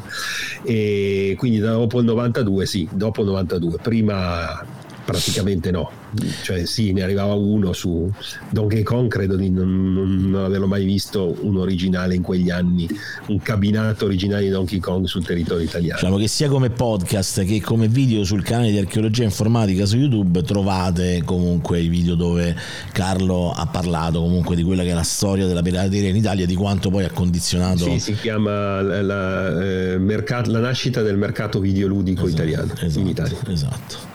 Bene ragazzi, se avete... Grazie Mauro, ovviamente grazie anche a te. Eh, ragazzi, voi sapete, a, noi, a me imbarazza perché io non sono streamer come quelli, ah grazie a quello per quello, grazie a quello. Mm. Però cioè, è chiaro che noi apprezziamo perché ragazzi stiamo preparando delle cose. Io è inutile, ma poi se ve lo dico in anticipo, dopo dico, eh, ma quando è che arriva? Però dateci il nostro tempo. Se non avete altre domande, ragazzi, se avete un minuto e mezzo per, per fare magari domande che, che, poi magari Carmine e Puccio rispondono, io intanto vi ricordo. Sì, tutti e due insieme. Tutti insieme, Puccio, par- certo. tutti e due insieme, parlando uno al contrario dell'altro, è una cosa incredibile. Eh, vi ricordo che domani sera, domani sera alle 23 su runtimeradio.it, quindi sulla web radio, non andremo su Twitch, sarà solo una puntata esclusivamente dedicata alla web radio, quindi torniamo a fare la talk radio, insomma, senza troppe distrazioni. Faremo questa bellissima puntata di Runtime by Night con tantissimi ospiti e parleremo del buio, ma non nel senso il buio è una cosa paurosa, ma del nostro rapporto con il buio e può essere anche un, un rapporto abbastanza piacevole, insomma, a volte alcuni lo trovano stimolante, a volte lo trovano indispensabile per dormire, a volte magari c'è qualcuno che lo teme, insomma, quindi bisogna vedere che, che, che, che tipo di rapporto abbiamo ovviamente con il buio. Detto questo, vedo che ci sono forse anche altre due domande. Sì, non abbiamo parlato di Gianna Sister, hai ragione Sister, non ah, ce l'ho fatta. Diciamo. Dai. Okay. Non so se Carmine vuoi aggiungerlo tu. Nuovo. No, anche perché ne è uscito recentemente uno nuovo di Gianna Sister. Sì. Su Gianna c'è solo una cosa divertente da dire sul nome, che in realtà doveva essere Gianna con due N. Sì, esatto. Oddio, c'è da dire, no, mi avete ricordato, scusate, non, non riguarda strettamente The Grid Jonas Sister, però... Eh, sì, esatto, venerdì 17. Software, diciamo che come bigliettino di presentazione l'ID Software fece un porting dei primi livelli di Super Mario per PC che, era... no, che, esatto, che poi è trapelato, gira, esatto. Lui e Carmack tirarono fuori questa genialata e so che facciamo un Super Mario per PC sì. e lo usarono per proporsi come biglietto da visita alle aziende. Poi venne Doom. Comunque, vabbè, già una system era... Quello poi fecero il platform che era... Sì, sì. Um, non mi ricordo più. Uh, Captain King. Esatto, Keen, Captain Keen, Keen. esatto. Comunque Gianna, Gianna System era... era assolutamente spudolato, ragazzi. Eh? Cioè, non è che... Sì, no, doveva essere Gianna e il nome era ispirato a Gianna Nannini la cantante italiana che era molto famosa in Germania. Pensate che roba, direbbe qualcuno, insomma.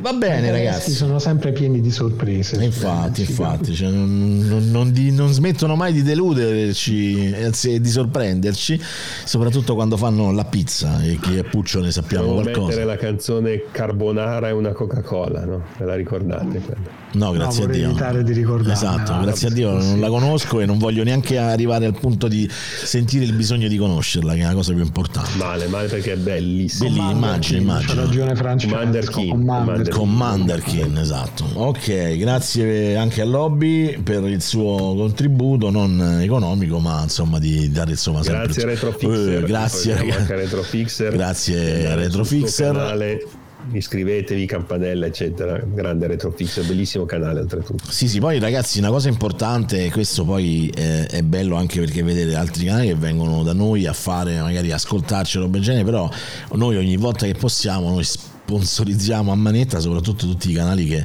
che eh, ricordate che quello del, del retrocomputer della storia dell'informatica è comunque cultura in qualche maniera no? poi c'è chi lo fa in maniera più brillante c'è chi lo fa in maniera più seria eh, c'è chi lo fa in maniera più dinamica ognuno ha il suo stile l'importante è fare cultura che è la cosa veramente più importante detto questo io penso che sia ora anche perché voi dovete capire che Carlo adesso deve andare a prendere la macchina per andare a prendere qualcuno che ha preso il treno dalla parte sbagliata. Che no, no, succederà da adesso in poi succederà tutti i giorni della sua vita questa cosa. tipo, tipo una, una, punizione dantesca. Dai, vabbè, ma se, se, se diventerai una cosa tipo Uber, però limitata a quelli che hanno sbagliato a prendere il Infatti. Bene, io ringrazio Carmine Puccio Console. Ah, il nome della sorella di Gianna era Maria, se non ricordo male. Ovviamente, che fai? Gianna e Maria, che fai? Eh, scusa, non metti Maria, esatto. nome Maria. Va bene, comunque ribadisco, ringrazio e saluto Car- Carmine Puccio Console per eh, insomma, la sua partecipazione, sempre il suo contributo prezioso perché poi lui ama Mario, quindi è un rapporto viscerale il suo. E ringrazio. Ho chiamato mia figlia Zelda, se avessi avuto due gemelli li avrei chiamati Mario Beh, potevi dare Mario e Luigi a tuo figlio come secondo e terzo nome. A dire la verità anche, anch'io volevo chiamare mio figlio Mario, ma eh? mia moglie non ha voluto. Beh, ma comunque no, dai, Leonardo. Mario è brutto. Leonardo. Eh beh, Leonardo è meglio, insomma, quindi, se ci pensi. Poi vedrai che Leonardo in qualche maniera, che ne so, c'è il personaggio di Assassin's Creed. Oddio, c'è l'ultimo messaggio qua prima di andare a chiudere. Maurizio ci fa una domanda fuori tema. Sì, Come mai non... Vai, prego. Come mai non esiste una roba funzionale della Car Portrait? Eh, perché Portrait è rarissimo, prima cosa, se ne trovano pochissime copie. Poi Portrait, costituito dall'Olimpia di Milano, è uno dei pochi arcade progettati e costruiti in Italia. Eh, ne parlo comunque nel podcast e nella, nel video sul mercato videoludico italiano, quindi se volete andare a vederlo quello. ed è stato considerato per anni il, uh, l'arcade più complesso realizzato in Europa come hardware. Eh, molto molto complesso dal punto di vista proprio anche elettronico eccetera però il, la, la, vera verità è che, che, è talmente raro che non è mai stato fatto un, uh, un dump ed è una versione funzionante del, dell'emulatore sul MAME del, perché non, non, si riesce a mettere le mani diciamo, su un hardware originale funzionante di, di Portrait. Portrait qui... è stato anche il primo videogioco che appunto poteva fare la fotografia al giocatore e mettere la tua foto negli iScore, quindi Ma... una macchina, foto, un CCD collegato, stiamo parlando del 1982, quindi... Una roba seria, pensa quanto poteva costare un cabinato del genere. 84, adesso ricordo, quegli anni lì. Bene, allora ragazzi, grazie a tutti, grazie per eh, quelli che hanno contribuito, grazie per esserci stati e per aver partecipato partecipato come chat è stata molto vivace, ci ha fatto veramente piacere e soprattutto per le domande. Ringrazio comunque Carmine, come ho detto prima, Carlo Sant'Agostino, ovviamente ci vediamo la prossima settimana al Nerd Show il 25-26 eh, di giugno a Bologna al Nerd Show dove faremo comunque degli eventi live probabilmente anche sul canale di archeologia informatica, poi ci, ci organizziamo e vi faremo sapere tutto quanto come al solito sui soliti social, quindi seguiteci su Facebook, eh, Twitter, eh, Telegram, venite, se andate su Telegram scrivete archeologia informatica trovate anche il nostro canale che non è una chat, è un broadcast però insomma può essere sempre utile. E vi ricordo per quelli che ascoltano Runtime Radio che domani mattina dalle 7 alle 8 ci viene a salutare sempre, apre la giornata Leo Vargion con il mattino allora in podcast e noi domani sera ci vediamo alle 23.30, alle 23 scusate, alle 23 con eh, Runtime by Night. Detto questo, grazie a tutti e buonanotte. Buonanotte. Ciao. Ciao a tutti.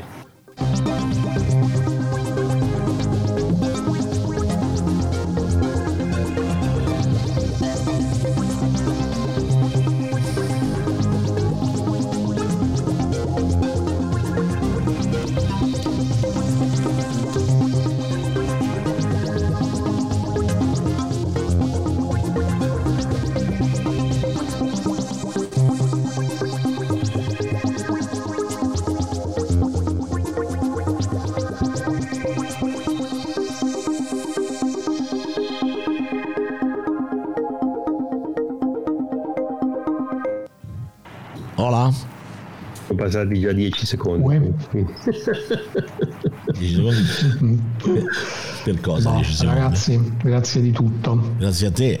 Buonanotte. Io vado a collassare. Sì, anch'io. Ragazzi. Anch'io mi sa, sai. Siamo in due. Come mai hai aspettato un secondo, Simone? Eh no, per salutarci, così ci siamo salutati. Ah, okay, okay. No, dai, ci sentiamo domani poi per i discorsi di... del Nerd Show. a Bologna? Beh, eh, vedi, stai, faccio, stai lì. qua fino al 28 e poi. Eh, vabbè, sto con i bambini, non, non gliela fa. Dai, se riusciamo, ti avviso. Eh, cazzo, il fine settimana, okay. cioè, so, è un'ora, due ore di macchina, neanche un'ora e mezza di macchina. Due ore sono. Vabbè, dai. No, me l'ero fatto il conto, eh, non ti preoccupare. ci hai provato, Vabbè, Ciao, sentiamo. buonanotte, ragazzi, a tutte e due. Ciao, ragazzi. ciao, ciao. ciao. ciao. Scrivi e previ controllo. Archeologia informatica.